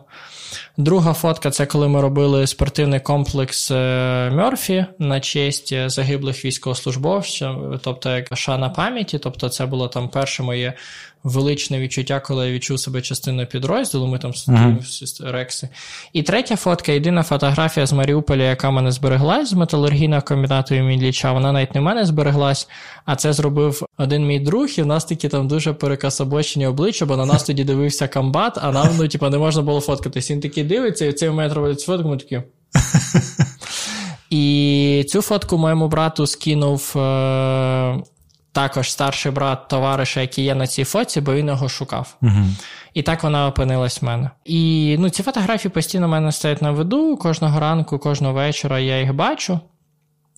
І я взяв квиток. Е, мені дуже подобаються в жовтні ці маленькі ряди, маленькі зали, дуже камерні чоловік по 10 по 15, і з урахування мого зору, щоб читати оці всі субтитри, які там є, щоб розуміти історію. І я пішов на житній, взяв соняхів, пішов туди до стели пам'яті. Хоч там немає жодного портрету моїх побратимів, які загинули, але для мене це як ну, як місце пам'яті. Просто ну, прийти, та, поставити квіти, подумати, згадати про своїх. І от в момент від того, коли я дійшов від цієї стіни пам'яті, я подзвонив дружині свого командира, який я боявся подзвонити три місяці. От мені дали її номер ще в, в, в липні, і я боявся подзвонити просто, бо не знав, ну, про що з нею говорити. Мені дуже хотілося їй подякувати, бо ну, великому відсотку я живий через те, що в мене був такий командир і її чоловік. Але я знав, що я нічим не допоможу, що я, очевидно, ніяк не розраджу, що я не зможу їй сказати, я вас розумію, бо я не розумію той біль, який вона переживає. І я позвонив із цього і почав. Кажу, знаєте, я не знаю, як почати цю розмову, але для мене вона дуже важлива. В першу чергу хочу подякувати вам за вашого чоловіка, за те, що я живий. І ми так ну, дуже природньо почали говорити, доволі довго проговорили, прямо аж до жовтня. Ну, не до місяця, а до театру. Я підходжу, я кладу трубку і йду, е, заходжу на цей фільм. І я дивлюсь, і в якийсь момент ловлю себе на думці, що спочатку всі е, ті, що сидять зі мною в ряду, а потім я чую вже і в цьому невеличкому залі, що всі плачуть, підхникують туди-сюди, а я сижу з таким кам'яним обличчям. Ну, тобто, я дивлюсь, це просто як якийсь Ну, добре, якось на відео воно і не так стрьомно виглядає. Ну, тобто, я бачив, як танк стріляє по будівлі, і пам'ятаю, як танк стріляв по будівлі, який стояв я. В умовно сусідні кабінети, в дуже схоже офісне приміщення, типу, в якому працювали працівники металургійного кабінету, я такий. Ну, добре, це Маріуполь, який я побачив з іншої сторони, крізь призму сприйняття от у цього журналіста Associated Press. Я подивився, дуже класно завернута історія зі своєю якимось драматургією і все. Тобто, і я просто вийшов, воно мене таке ну, трошки підгрузило. І тобто для мене цей фільм був більше нагадуванням про те, наскільки я самотній тут зараз без своїх хлопців, бо нас дуже мало поміняли, і ніж е, чимось таким вау. Як документальний фільм, да, він класний, я його рекомендую. Він не є легким, він і не має бути легким, ну, тому що важко показувати трагедію весело. Тобто там всі фільми про Маріуполь, які були, я дивився. Е, ну, цей гарний. Він ну, відчувається, що він зроблений швидше не на нашого глядача, а на західного. Е, але дуже хороший. Тобто я б його дивився якісь такі дуже камерні атмосфері. Я не знаю, як він би виглядав на великих екранах, але от в цьому маленькому залі е, кінотеатра жовтня він виглядав дуже природньо і дуже так ну, проймаючи. Він попіднімав те, що мав би попіднімати те, що там десь е, запресовано, і все. Тому десь такі мене враження склались після фільму. Я погоджуюсь. Так, це фільм дійсно видно, що він зроблений там для закордонного глядача, але це дійсно те, що треба показувати. Uh-huh. Але це не невілює те, що треба дивитись теж нам. Я розумію, не всім це буде легко, але ну, як я кажу, я от просто у мене там немає якраз розуміння, наскільки ну, доти, передається дотичність тієї атмосфери або, скажімо так, тих подій, бо це все одно виокремлена погляд однієї людини, яка знаходиться там не безпосередньо в окопі. Ну, тобто у кожного все одно своє якийсь uh-huh. Маріуполь був да, в той момент. Але мати хоча б частинку такого досвіду, навіть в. В такій формі нам варто, бо це теж те, що виховує, те, що тобі дає якусь твою дотичність. Закривати на це очі, ну, як на мене, ну, не варто. Так, і і в автора, як на мене, ну, доволі. Ну, Він сміливий, бо знімати людське горе це супер важко. Тобто, от коли занесли цю малу дитину і її не врятували, і і людина мало того, що дивиться сама на це і ще й знімає, і в неї вистачає духу це знімати. Ну, тобто, да, може комусь це виглядає неетично, але ну по-інакшому ти це не покажеш. Ну, тобто, ось це горе, отут, ці крики, як та жінка просто в неї іде, ну, просто якийсь світ з-під ніг, і в неї коліна підкошуються, і чоловік її обіймає, і і в неї якось ну, величезна ця агресія, він це все знімає. І мені б навіть було зрозуміло, якби вони на нього накинулись. Так, е, так, і це було б дуже і, природньо, і в мене б не виникало питань, чого. Але в той же час я йому вдячний, що він от фіксував ці моменти, бо ну, це прям справді дуже важливо. і це ну, не награно в як, якомусь фільмі чи ще щось. Це от справді реальна трагедія, яку там люди бачать очима, як ну, щось подібне там бачив я, але в цілому десь так. Як на мене, ти от о, правильно кажеш, що не кожен зможе, бо я от себе теж от думав, ну я не зможу знімати людське горі. Ну тобто, от у мене рука не підніметься. Uh-huh. Те ж саме, я коли там багато ж був на Майдані, бо ну, на навчання.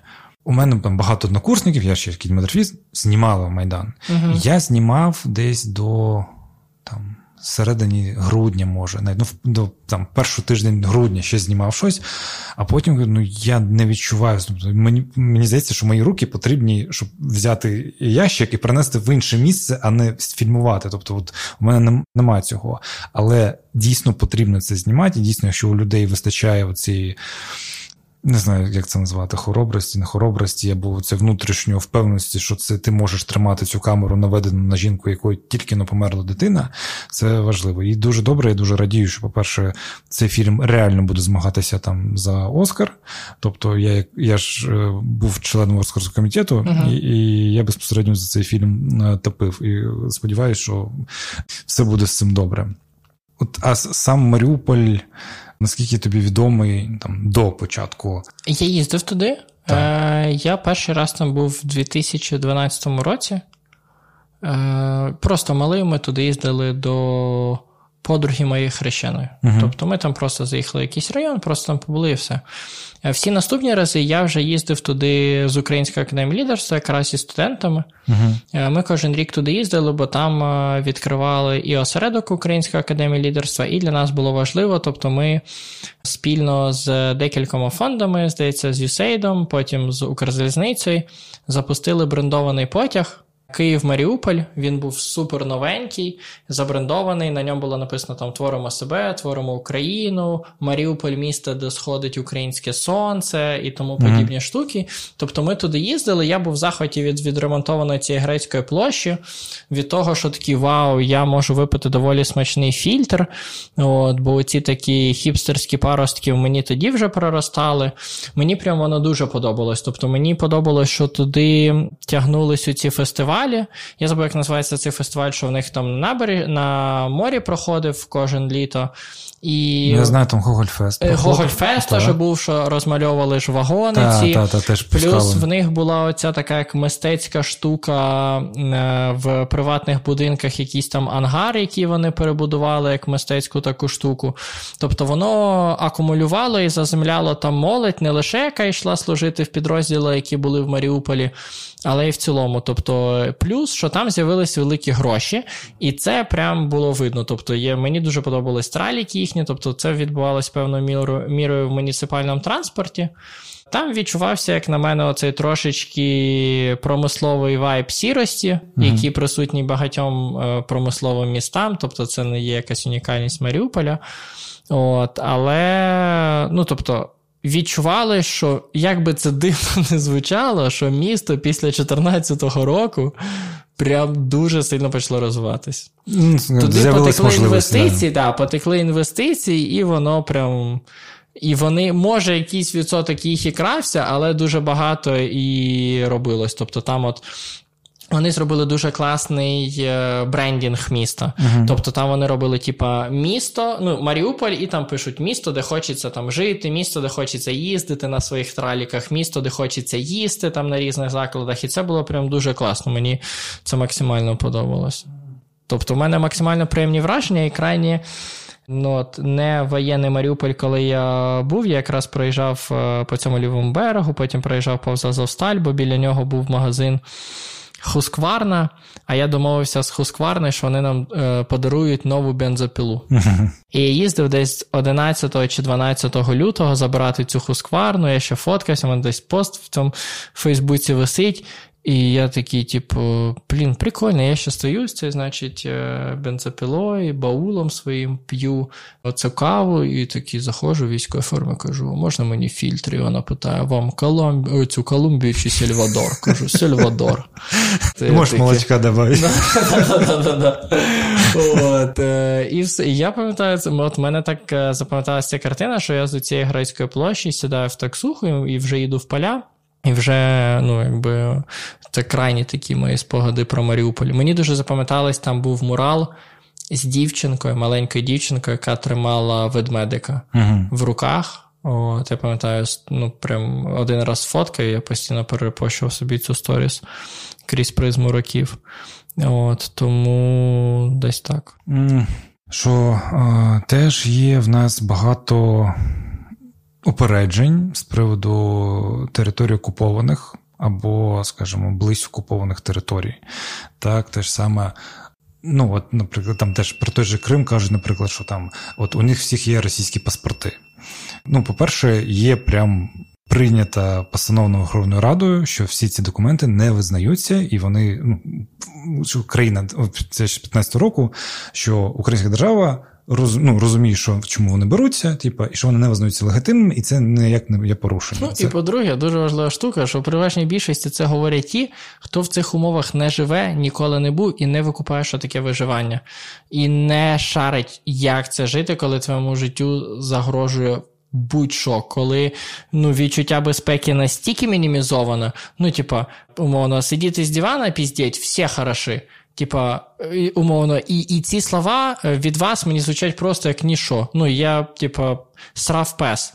Бо якщо мені буде якісь такі закиди казати людина, яка була в цих умовах, для мене вони будуть, е, я буду сприймати її нерівних. uh От, І відповідно, коли там не знаю, засуджують якихось військовополонених за якісь їхні дії в полоні, ви не знаєте причини. Що вони ви бачите вершину айсберга, ви бачите відео, де вони кажуть, що Україна їх кинула. Ви не викупаєте, що стоїть за цим. Ви бачите їх вдягнені, ви не знаєте, що під тим одягом взагалі, жоден з вас. І слава Богу, щоб ніхто б ніколи б не дізнався з тих, хто там щось рузе. Так само, як оце і на кримчан наїжджають. Ну, типу, мене це супер напрягає. Так само, як оці наїзди, типу, е, такі, їбать.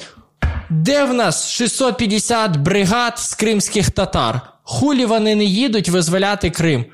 Такі, а йоу, да нічого ж їх 400 тисяч, і сумарно, якщо взяти їхню кількість в підрозділах різних різного штибу, прикордонників, е, Нацполу, Нацгвардії, Збройних сил тощо, і взяти навіть там 35 мільйонів українців, ну то, то трошечки різні цифри. Навіть те, що медійно дуже класно спрацювало, і в у цих бригадах гвардії наступу угу. є батальйон, який називається Карадах. Так. Це супер класно. Це прям дуже класна медійна історія. І того мене прям злить, коли люди грузять, особливо ті, які не мають до цього дотичності. Тому ну. от мене от, от такі штуки дуже рубають. Типу, я навіть як був в полоні, я говорив ну, з цими панянками, е, це молодший медичний персонал, які надавали допомогу, які там mm. під окупацією 8 років, в яких діти виросли. І от одна з санітарок, яка каже: Ну, от я тут санітарка в Донецьку. Типу, ну, через те, що в мене була зламана щелепа, я міг щось підмугукувати, або дуже важко щось говорити. Бо через те, що були ще потріскані зуби, вони просто хитались. Uh-huh. І я боявся, щоб вони просто не випали, бо я тоді ну, навряд чи їх виплюну, ковну, і коротше, це президент до своїх наслідків. І от э, пані розповідає про, каже, ну от я здесь, э, в Донецке лечу, муж у меня в Киеве на заработках, а дочь в Воронеже учится.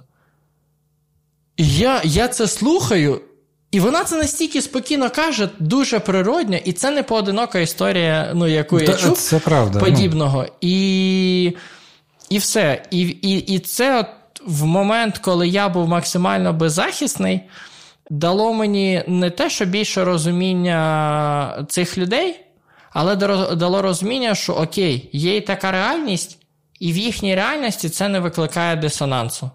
Бо бо це просто опускається ну, там, в момент, коли я ситий, забезпечений і можу приходити, не знаю, в заклад і вибирати їжу, а не вибирати цінник, то очевидно, що я можу розмірковувати про те.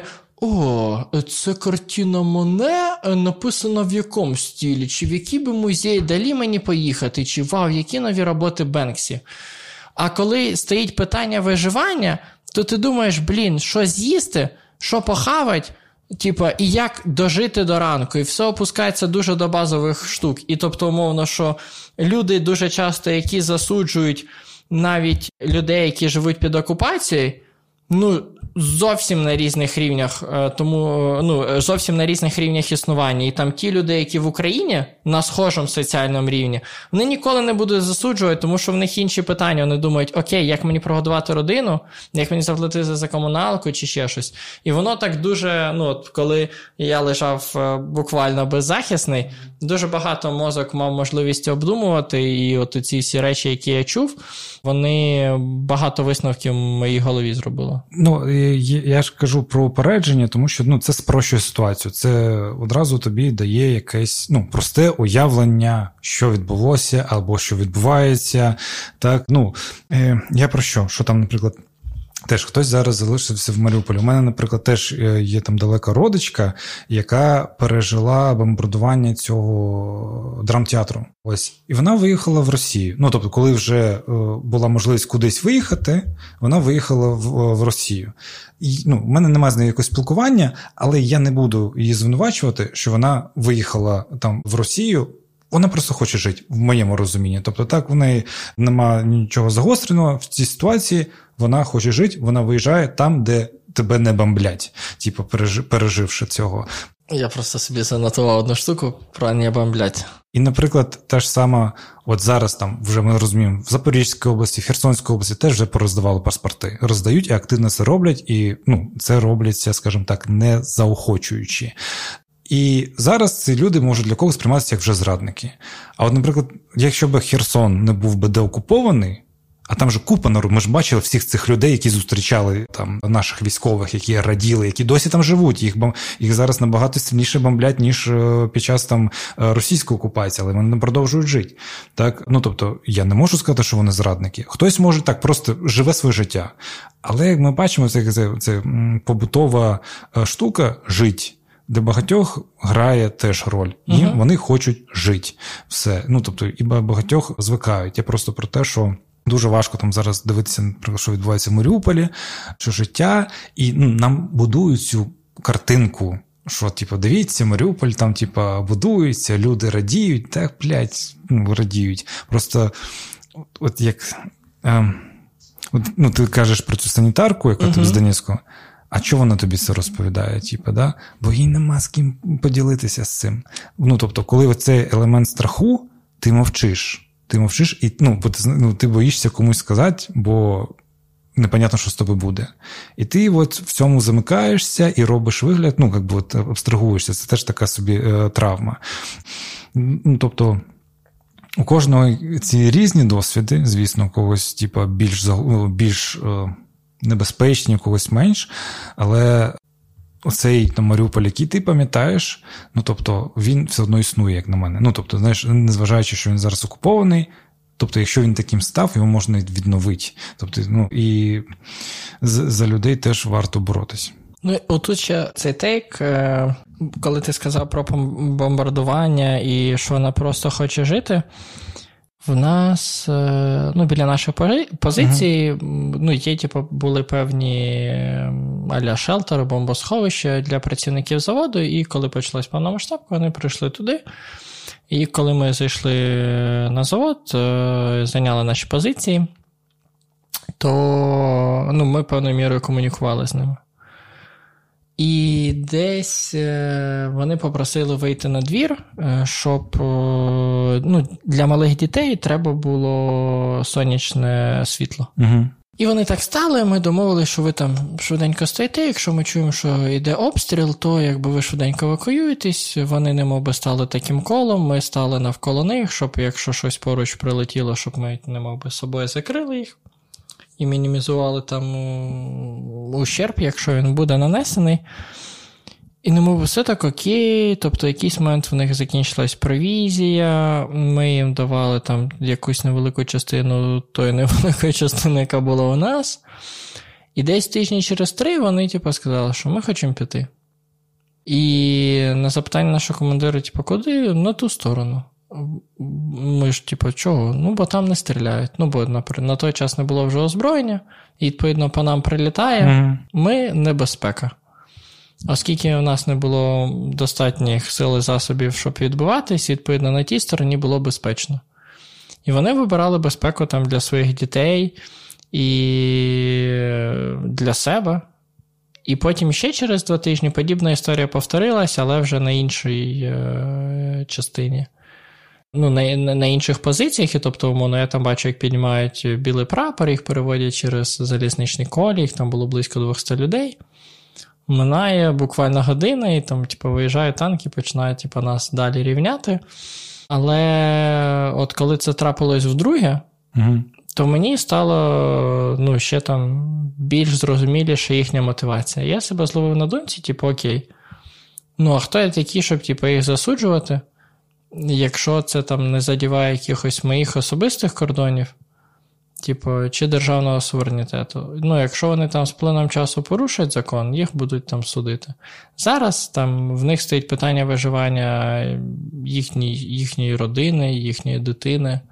Самих себе. І тому, ну там, бачачи якісь подібні ситуації, воно там дуже розширяло кордони моєї цієї такої, ну, мені хочеться сказати, не молодіжної, а молодечої категоричності угу. до якихось питань. Ну, тобто, що воно показало іще ширший спектр сірих напівтонів в тих чи інших ситуаціях. В таких ситуаціях я б ще все одно акцентував більше на причинах, ніж на наслідках. Тобто, так. якщо росіяни б не не рівняли з землею місто, то вони просто б жили вдома в себе і все було б гаразд. Так. Тобто вони б вони б не прийшли б вбивати там інших українців зі словами, що тут Росія. Ось для ну, для мене що треба більше акцентувати на причині, все ж таки, ніж на наслідків, тому що це як знаєш, я от про що теж так от звертав увагу. Ну, може, це моє виокремлене якесь сприйняття, яке uh-huh. бачив там з якихось відеоматеріалів. Але ну, от, я не бачив ну, якихось масових прикладів мародерства на підконтрольних Україні територіях. Ну, думаю, якісь по окремі ситуації були, але щоб там якесь місто, навіть там 10 кілометрів до окупації, де там якось нема там поліції, наприклад, щоб його почали мародерити, я ну я не знаю особисто, може таке є. Але ну тобто в Бучі, в Ірпіні, на всіх. Як тільки території окуповані, Донецьку, що відбувалося в Бучі, в Ірпіні, в Маріуполі, починалось мародерство. А це ті ж самі люди. Ну, тобто, якщо знаєш, стояли українські війська, ну окей, приходили росіяни, все. Ну, типу, оце Оця людяність ну, зникає з приходом росіян. Тобто люди вже все, вони вже хопаються за життя, і там вже такого нема. Тобто для мене, ну навіть не знаю, ну в Україні в цілому банківської паніки не було. Там, знаєш, тобто, ну ми якось рівно. Я в перший день, як у Львові опинився 24-го, ну я був у Львові. Я виходжу ввечері, а я в готелі, хочу поїсти. І такого мертвого Львова я ніколи не бачив. Просто я йду, шукаю якийсь заклад, і там одна бургерна відкрита. Я говорю, можу змовити поїздки? Ну, то можеш, типу, а, а картку розпоряджатися? Ну, давайте, поки все працює. Типу, ну, спокійно, спокійно все це.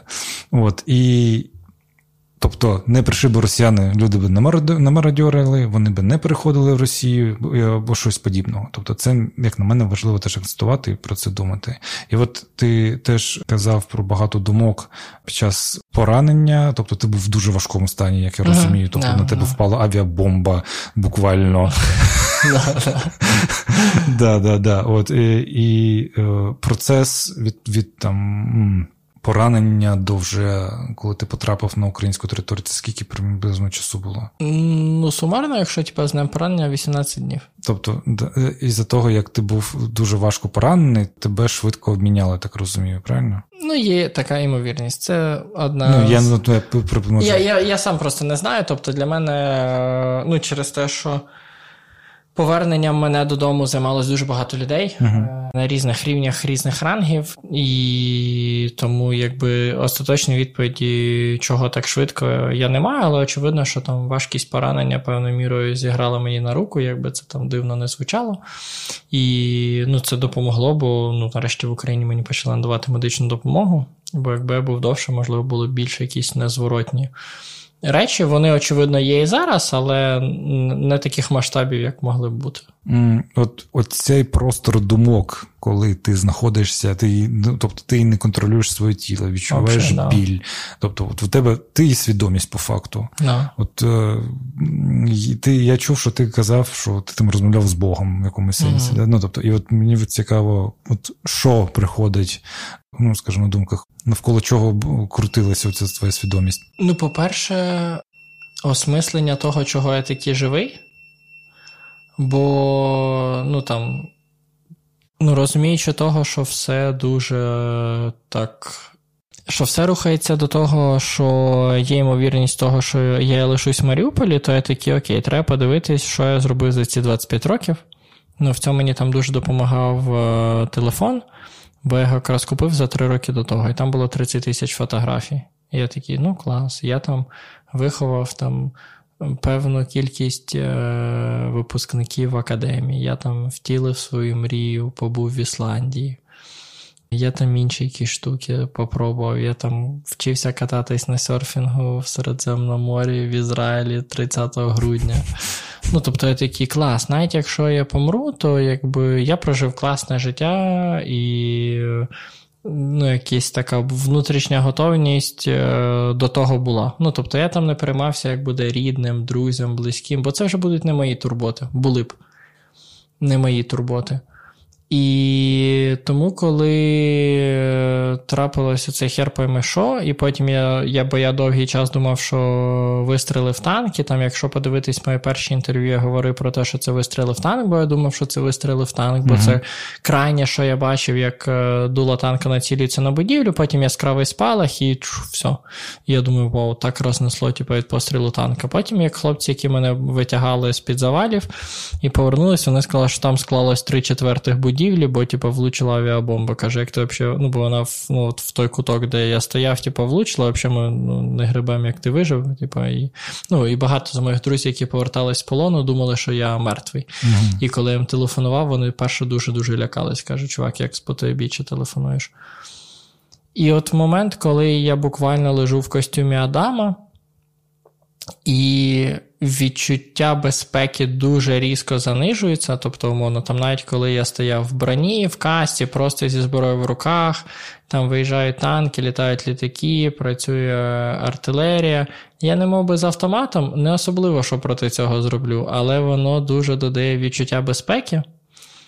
І коли там від у цієї точки А, де я стою в броні в касті з автоматом, до точки Б, де я лежу буквально голий, в полоні, минає два дні, і тобто дуже різка зміна відчуття безпеки від якогось пікового відчуття безпеки до того, що вау, я в небезпеці, зі мною можуть зробити будь-що, і, і, і людям за це не буде нічого. Ніхто про це не дізнається. Так, да, про це навіть ніхто не знається, бо тому воно ще там з 25 чи 23 числа, як крайній раз, коли ще ловив оцей роумінг, національний роумінг, який mm-hmm. тоді зробили.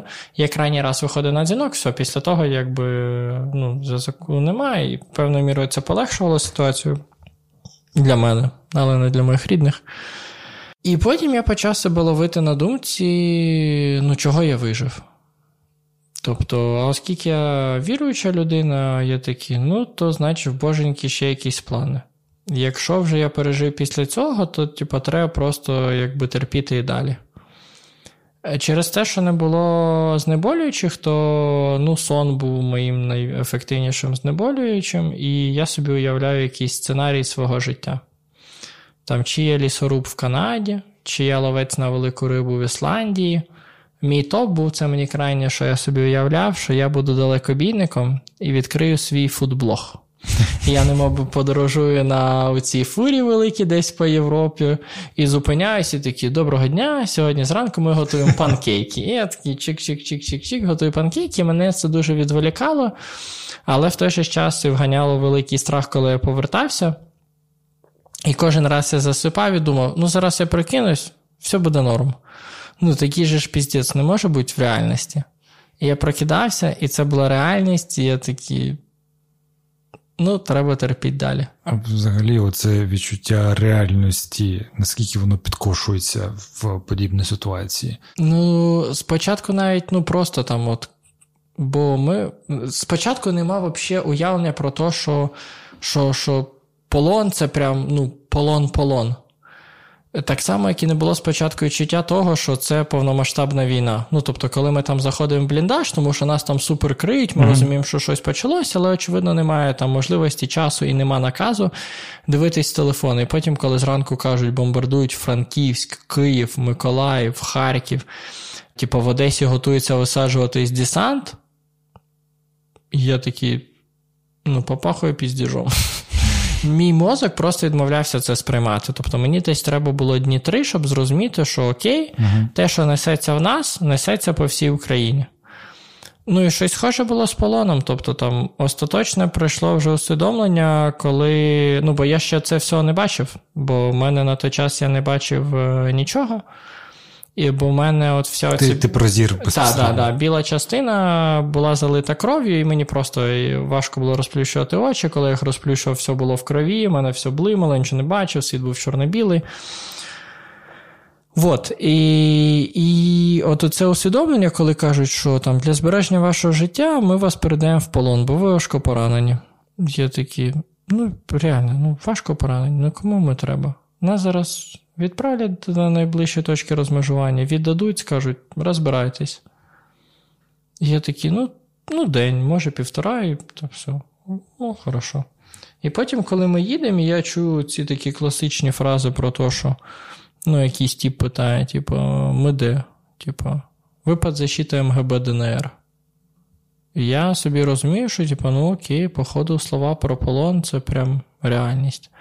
Ну і там перші якісь взаємодії з російськими військовими в цьому госпіталі дали мені розуміння, добре, я, типу, в полоні, типу, це не жарти. Типа, це має закалити мій характер. Типа, давай. Ті наративи, які я там промовляв кляту морського піхотинця, зараз вони будуть перевірятися. Тому десь ну, не одразу приходило усвідомлення всього. Що, І це стосується справді всього, там, що повномасштабного вторгнення, що полону, що повернення додому. А Було розуміння, що тебе повертають. Ну, тобто, чи це просто вже якісь моменти, так само, як про е, ем, МГБД, блядь, ДНР, кажуть, ну, все, синку, ти вдома. Ну, воно десь так і було. Це тоді, коли прям це відчуття, коли я дозволив собі розслабитись, коли нас обміняли, і через те, що я був важко поранений, ну, мене міняли з самого першого з усього списку. Угу. І ну, наша сторона так само перевіряла прізвище. І такий оце похлопав наш начальник е, обмінів, і як ну, потім дуже класна історія виявилась, постукав по плечу і каже: все, хлопці, видихайте ви вдома. І він це сказав українською дуже щиро, по-доброму. І тоді я, звісно, розплакався і прям все. І через певну кількість часу ми в ветеранхабі проводили подію спільно з ГУР, показували фільм. І я там зустрівся з Андрієм Юсовим. І як виявилось, він був під час мого обміну, угу. і швидше все, що він казав у цю фразу. І ми, коли зрозуміли, що ми були на одному обміні, просто в різних позиціях, я такий вау. Ну, типа, неймовірне життя. Тому так. Да. Буває трошки, може, полегше тим виберемо, хоча це важко. Ну, але якщо тобі тут ще щось цікаве, ну я розумію, що це ну, не не якийсь там рядовий досвід, який там пережило багато людей, і очевидно, що там є якісь цікаві штуки, про які б там хотілося почути. Не знаю. Тому... Ну, Я я не не люблю випитувати. Знаєш, Якщо воно з'являється, типу, я, ну, що я можу сказати? А як тебе? А а допит був? А а що вони а що вони там Путіну присягають? Ну, що, блядь. Ну, Деяких українських журналістів це не зупиняє. Ну, я я і не той український журналіст, знаєш, тому тому, тому ти тут, а не там. Це, це, це знаєш, як, як мій топ був. Приходить якийсь іспанський журналіст, і такі запитує, такі сідає. У мене зараз питання. Ну, мені перекладач uh-huh. це все перекладає, бо він щось на іспанському туди-сюди, п'є сангрію, задає питання. Ну, як середньостатистичний іспанський журналіст.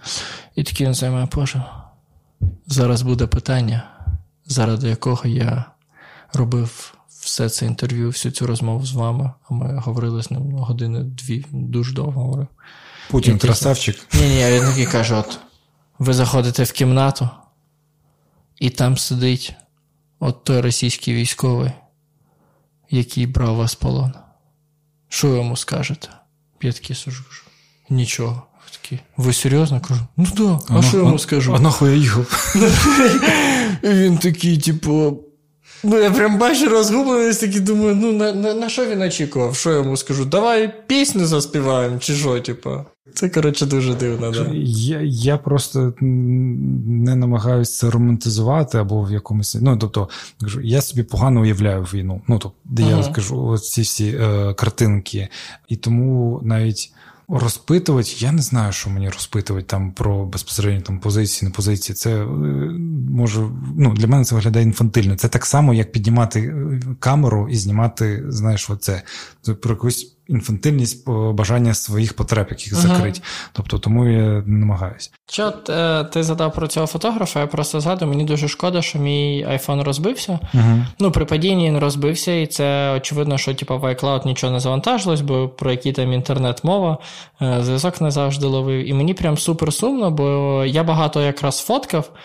І навіть ще будучи там, передивлявся, от тому на наші позиції в перший день, як ми заїхали, через тиждень, через два тижні, через три тижні, через місяць. Ну наскільки все рівняється, наскільки все змінюється, тобто там, воно, там наскільки швидко зростає кількість загиблих тварин, Угу. яких, очевидно, ніхто не прибирає, і інші якісь речі. Тобто, там, ну, з точки зору документалістики, я такі передивлюся, думаю, вау, оце назбирав. Оце, оце прям колись хочеться аж умовно показати. Тобто, умовно. І ну, цього всього нема, тобто воно лише в, в голові, і може воно було б краще піще десь. Але в цілому, да, ну тобто там навіть якісь. Е, Можливо, фотографії, які краще було б не робити, але я їх робив, бо я такий, окей, це може бути Угу. десь цікаво або важливо для яких, для якоїсь доказової бази. Ну так. Я, ну, я розумію, про що ти. Мені ну, цікаво теж ветеран хаб. Що це за організація? Угу. Типу, наскільки для чого вона існує? Ну, тобто, я бачу, що ви виходите на комунікацію. Я залишимо посилання там на, на YouTube ваш. е, Тобто, там зараз я ну, я бачив два проєкти, які дивився. Типу, це воїни, які ти безпосередньо ведеш, і кохані, Ага. яка Настя Зухвала. Ага. І от якщо хто слухав епізод з Настю Зухвалою, вона тоді, коли зі мною говорила, трошки прибрихувала, бо вони вже записали тоді перші епізоди коханих, але просто вона так кокетнічила, що хотіли би вести подкаст. Ціну, ціну набуває. Так, та, та. Ну, от знаєш, от в тебе є така фішка, що в тебе завжди є міністерство, якому ти кажеш своє фі. Угу. От в мене, як фізичної особи, є так само. е, Антагоніст. Так, є, є, є так само антагоніст, це Міністерство справ ветеранів, міністерство, яке заблокувало мене на своїй сторінці на Фейсбук за те, що на якісь смайли, ой, на якісь е, Ну, голова Держкіну теж мене видала з друзів. Ну от, е, я на якісь смайли просто ой, на якісь пости ставив е, смайлік ха-ха, і після того мене заблокували. І я такий, дякую, що турбуєтесь про мій добробут. Е, А якщо повертатись до організації Ветеран Хаб, це організація, яка працює з 18-го року. Угу. Тобто ключова наша штука це надання якісних сервісних послуг, і зараз це аналітична складова. Тобто, як взагалі зародилась ідея, ще в 18, в 16-му році зародилась ідея. Два роки вона виношувала, шукала фінансування, приміщення тощо, і потім відкрився перший хаб 800 квадратів в телевежі, там, де суспільне. В карандаші. Було так, так, так. В Олівці на 20-му поверсі. 800 квадратів, шикарний вигляд на Київ, ну просто цукерочка. Ну, там він був великий, там в боулінг можна було грати. І ключова штука була це забезпечення якісних сервісних послуг, які на той час держава не могла дати. Тобто те, з чим стикались ветерани АТО ОС. Це юридична консультація, це психологічна підтримка і консультації з пошуку роботи. Тобто три найближчі е, сфери, які ми намагалися закрити. І е, фішка хаба на той час була в тому, що ми акумулювали в собі от різні організації, які цим займаються, даємо їм простір задля того, щоб вони були корисні нашим клієнтам. Угу. Е, Всі послуги для наших клієнтів абсолютно безкоштовні. З плином часу ми почали розширятись, тобто через рік з'явилося ще дві філії Вінниці і в Дніпрі. І потім ми подумали, що окей, не всі можуть про нас чути, або не всі до нас можуть фізично добратись, або через якісь фінансові виклики, або навіть фізичні виклики. І ми створили мобільний офіс. По факту, це хаб на колесах. Це тачка, буквально, куди сідають наші фахівці, там водій, кейс-менеджер, юрист, психолог, і тоді це був консультант з пошуку роботи. І наш клієнт телефонує нам і каже: Я там потребую вас. І ми їдемо. Такі офіси працюють в Києві Київській області, Вінниці і Вінницькій області, Дніпрі і Дніпропетровській області. Тобто, що ми можемо проїхати задля одного клієнта 200 кілометрів в одну сторону і назад, власне, щоб показати, що він нам цінний.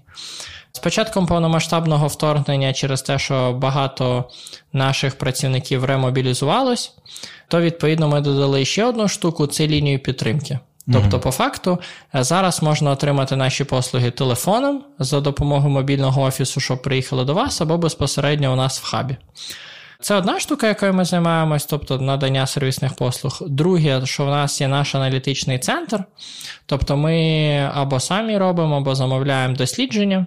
На різні теми, які нас цікавлять, або в чому ми хочемо розвиватися. Через те, що ми громадська організація, у нас є більша гнучкість, ніж в державних органах, відповідно, у нас є декілька досліджень про усвідомлене батьківство під час війни, про секс та інтимність після поранення. Це я бачив ресекс, здається. Е, так, так, так. Да. От Там дуже красивий проморолік, де я е, на кухні цілуюсь. Там дуже класно отиграв. Всі повірили. Посилання ми теж залишимо в описі. Да, да, там 130 тисяч переглядів. Це одне з найпопулярніших відео на нашому каналі.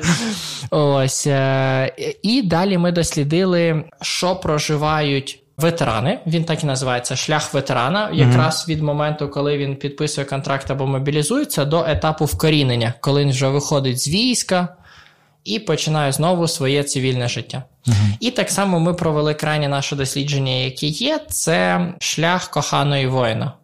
Тому що це велика частина людей, яка просто непомітна але в них так само є свій досвід, є свій досвід чекання, є свій досвід співпереживання. От, І нам було важливо заявити про те, що вони є, вони існують. От, І ми дослідили, що переживають вони. І крайня штука, над якою ми працювали в е, об'єднанні з іншими організаціями, зокрема з принципом, з юридичної сотні, з е, ветеранкою, це концепція ветеранської політики в Україні, угу. бо її досі немає. Е, вже помінялось чотири міністра у справах ветеранів, і вони досі цього не зробили. Відповідно, ми, як громадський сектор, взяли на себе відповідальність і ініціативу до це, розробили, запропонували законодавцям публічно і презентували. Е, і зараз вона доопрацьовується, щоб вона нарешті е, була прийнята. Це круто. От, Тому так. Ну і в цілому, після власне своєї служби у війську, я і долучився до ветеран хабу. Це круто насправді, що існують такі ініціативи. І ну, Хоч щоб їх було більше, і вони краще імплементовувалися як на державному рівні, так і на суспільно-громадянському рівні. Тут, знаєш. Кажу, я от бачу, зараз починає е, теж формуватися новий вид контенту, не знаю, як це назвати, де військові з військовими говорять там про свої досвіди. Uh-huh. Безпосередньо ви це робите. От бачу, там громадське запустило подкаст, на якому плюс, ти теж. Плюс, да, да, да. Та, та, та. От. Радіо Свобода теж навіть робить. О, ну тобто, це так, новий такий піджанр, я не знаю, як це як назвати. Те ж саме те, що Телебачення Торонто робило uh-huh. подкаст. Тут, е, як сказати, наскільки важлива оця комунікація, і наскільки там умовно, от, наскільки умовно відрізняється комунікація там військово-військового чи військово, військового з цивільною людиною. Ну тобто, наскільки важлива ну, подібний контент, чи типу, на що він розрахований, на твій погляд, якось так. Типу, чи ну навіть так намагаюся формувати питання. От умовно глядач, який листає Ютуб і бачить, типу, о, говорить військовий з військовим, а він не дотичний там до uh-huh. цього. Е, чому, на твій погляд, йому варто дивитися цей контент? І що він там може отримати? Ну, бо йому це може бути цікаво. Ну, по-перше, що він е, подивиться про те, що це буде дуже відмінна комунікація спілкуванні вона буде пронизана ну, там, дуже великою щирістю і розумінням якихось речей без додаткових пояснень. Це так само може бути цікаво, бо воно дасть певні м- моделі поведінки або моделі спілкування, як би можна було б спілкуватись. Ну, бо так само, навіть коли військовий говорить з військовим, все одно можуть бути якісь там редфлеги в спілкуванні про що б не варто було б говорити, або про що некомфортно туди-сюди, але просто в які штуки можна лізти без дозволу. Ну, скажімо mm-hmm. так. Тобто, бо це як загально прийняте правило. Ну, тобто, умовно, я там з якимось типом, який буде поранений, я навряд чи йому щось скажу, якщо він там пильне якийсь жарт про поранення чи ще щось, і не думаю, що він мені щось скаже. Ну, принаймні, в мене до цього моменту таких ситуацій не було. Ну, мається увазі, що ти сам над своїми пораненнями можеш і чи, ну, типу, як ком... е, да, так, ну, і, та, і, і ми не ну, і не тільки над своїми, але, от, наприклад, ми там зустрічаємося вперше з чуваком, і якщо я там не якось не фамільярничаю чи ще щось, я там можу подшутити. Там, типу. Ну, скажімо так, це одна спільнота, яка одна до одного дотична, ну, мають спільний досвід, да, які, да. яким це дозволяється. Угу, да, І от, оце може бути цікаво плюс, щоб. Собі ну, виходити з певного мірою свого якогось бабла чи ще щось. Ну тобто, щоб зрозуміти навіть що хвилює. Тому що дуже часто в е, таких розмовах, ну я, зокрема, там з героями говорю, і вони багато говорять про те, ну, типу, що їх злить. Угу. І це так само важливо розуміти. Тобто, з однієї сторони, е, я це безпечне місце, де вони можуть висловити цю злість, але умовно вона направлена не на мене, я просто їх слухаю. Угу. Не направлена на якісь конкретні дії або вчинки інших людей. Ну, дуже часто суспільства, ну, Мгм. дуже узагальненого суспільства, так? От, е, і все. Але е, що дуже важливо, я просто не пам'ятаю початок того питання, але я пам'ятаю тезу, яку я тримав в голові, про те, що умовно людина для іншої людини Угу.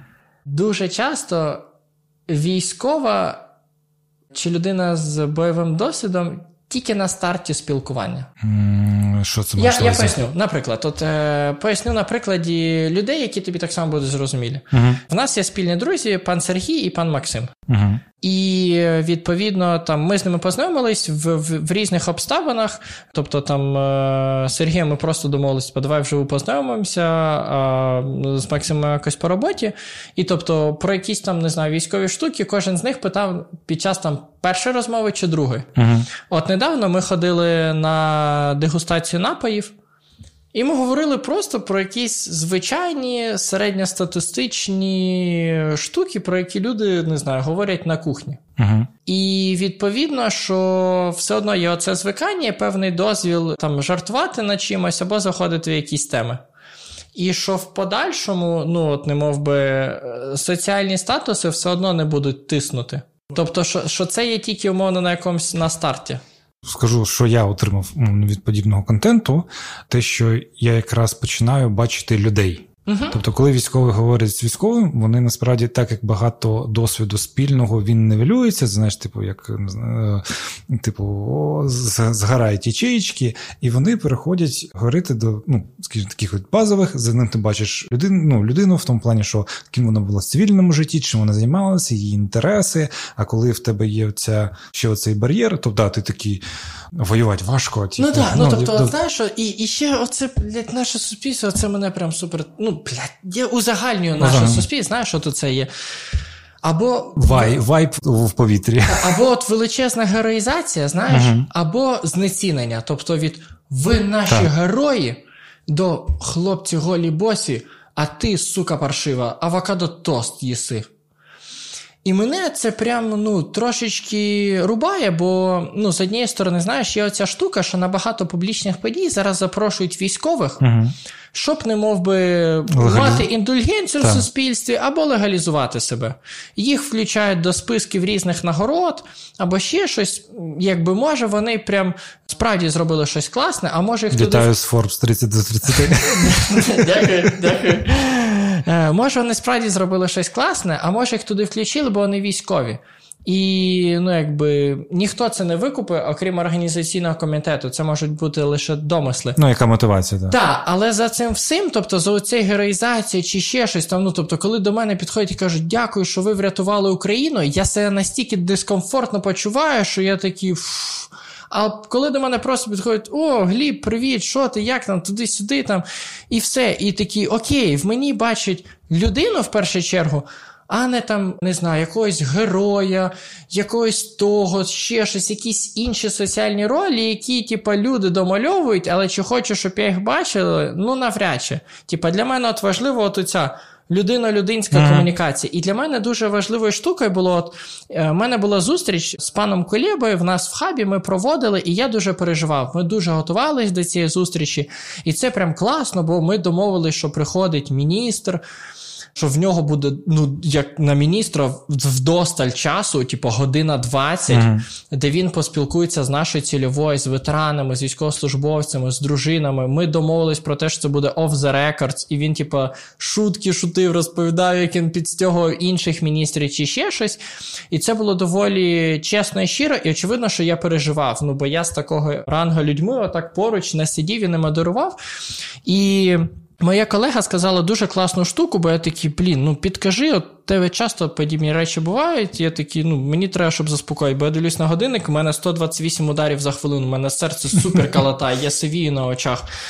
І вона каже: Ну, чувак, зрозумій, що в першу чергу ти людина, і він людина. Якщо ти хороша людина, нормальна людина, то будь-який статус регалії це не зіпсує. але от вона ще сказала, що типу, в нього нема бойового досвіду, як в тебе, і він його ніколи не зрозуміє.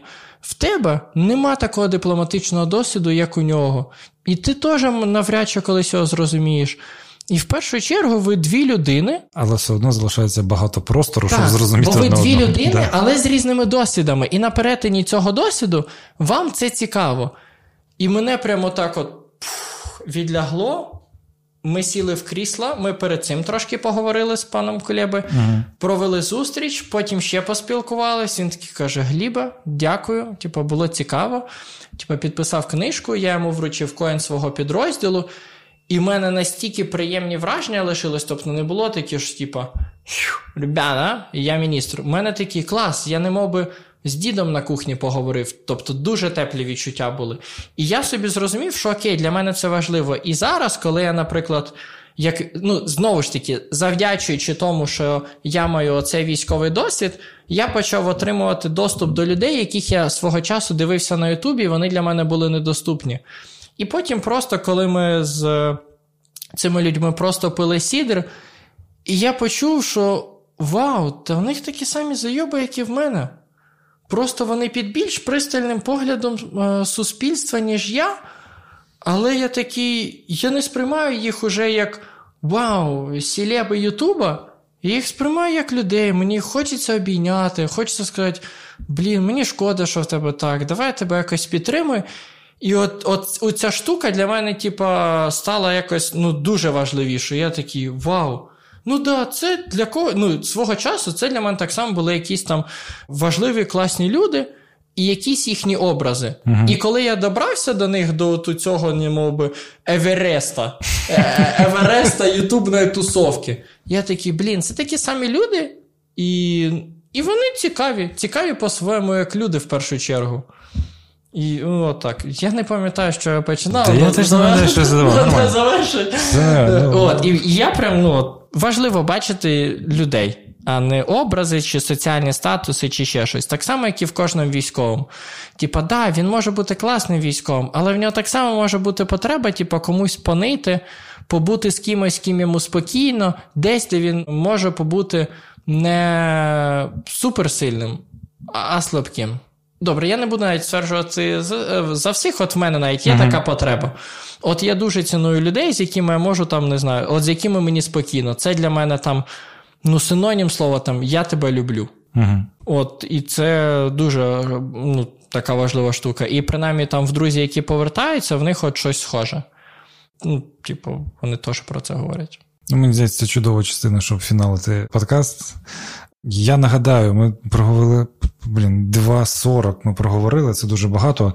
Що, коротше, я забув десь ну, початку сказати, що у нас є в описі теж до епізоду посилання на Наю Новак та Павла Бондаренко. Це волонтери українські, які системно допомагають армії, і ви можете теж долучитися своєю копієчкою, що теж треба про це не забувати. Є баночка під все баночка, щось коротше. Можете допомогти, підтримати це ми на постійній основі. Будемо намагатися теж їх підтримувати інформаційно. От, Гліб, дякую тобі, що завітав. Прямо дуже радий, гарно Дякую. поговорили. Так. У нас наостанок в кінці герої говорять якусь безсенсову фразу, яку ті люди, які дослухали до кінця свою розмову, зможуть написати в коментарях. І ті люди, які не дослухали, вони такі, Боже, а про що ж йшла мова? Чому всі про це пишуть? І, і інколи я заходжу на YouTube, окрім того, щоб е, лайкати ще випуски Мінкульт Привіт, я дивлюсь так, чи хтось написав ці слова, чи ні. Добре, давайте ми скажемо. Саме час купатися в морі. Окей, пишіть в коментарях саме час купатися в морі. Побачимо, скільки вас багато, які витримали це до кінця. Також нагадаю, що якщо у вас є можливість і ви хочете підтримати проєкт, щоб він продовжував виходити, є посилання на Patreon та BuyMeACoffee. Там є перша частина нашої розмови розгоночна, як тільки Гліб прийшов, ми почали знайомитися з ним. Так само там є якісь серіальні клуби, є інші ексклюзивні матеріали, і ви можете їх отримати і так само допомогти подкасту. Так. Також, друзі, пам'ятайте, що пан Наріман є одним з двох неоголошених представників е, госпітальєрів, і в них завжди актуальні збори на госпів. Тому а, а це ми на Броманс робимо. Ми поділили. Типу, тут я знаю новок і Пашу рекламую, ага, а там ми рекламуємо. Добре, ну тоді це підріжемо, тоді ми зробимо. Ні, ні, нормально. І, і, і, інакше що оголошення. Також, друзі, е, я вас заохочую. Пишіть е, пану Наріману в приватні повідомлення, якщо вам сподобалось. Інколи він е, дивиться реквести і все, і він все читає, тому прям лишайте свої коментарі. Ну, сумнівне, звісно, твердження, але окей, пишіть. Тому що це важливо давати зворотній зв'язок, тому що завдяки нашим любим слухачам цей подкаст живе, він продовжує жити і покращується. Тому що для тих, хто патрон, ви почуєте, з чого почалася ця історія за Аміля і Раміля, і як вона закінчилась. Так. Дякую, Глібе. Дякую всім вам, що дослухали. Не сумуйте, далі буде. Па-па.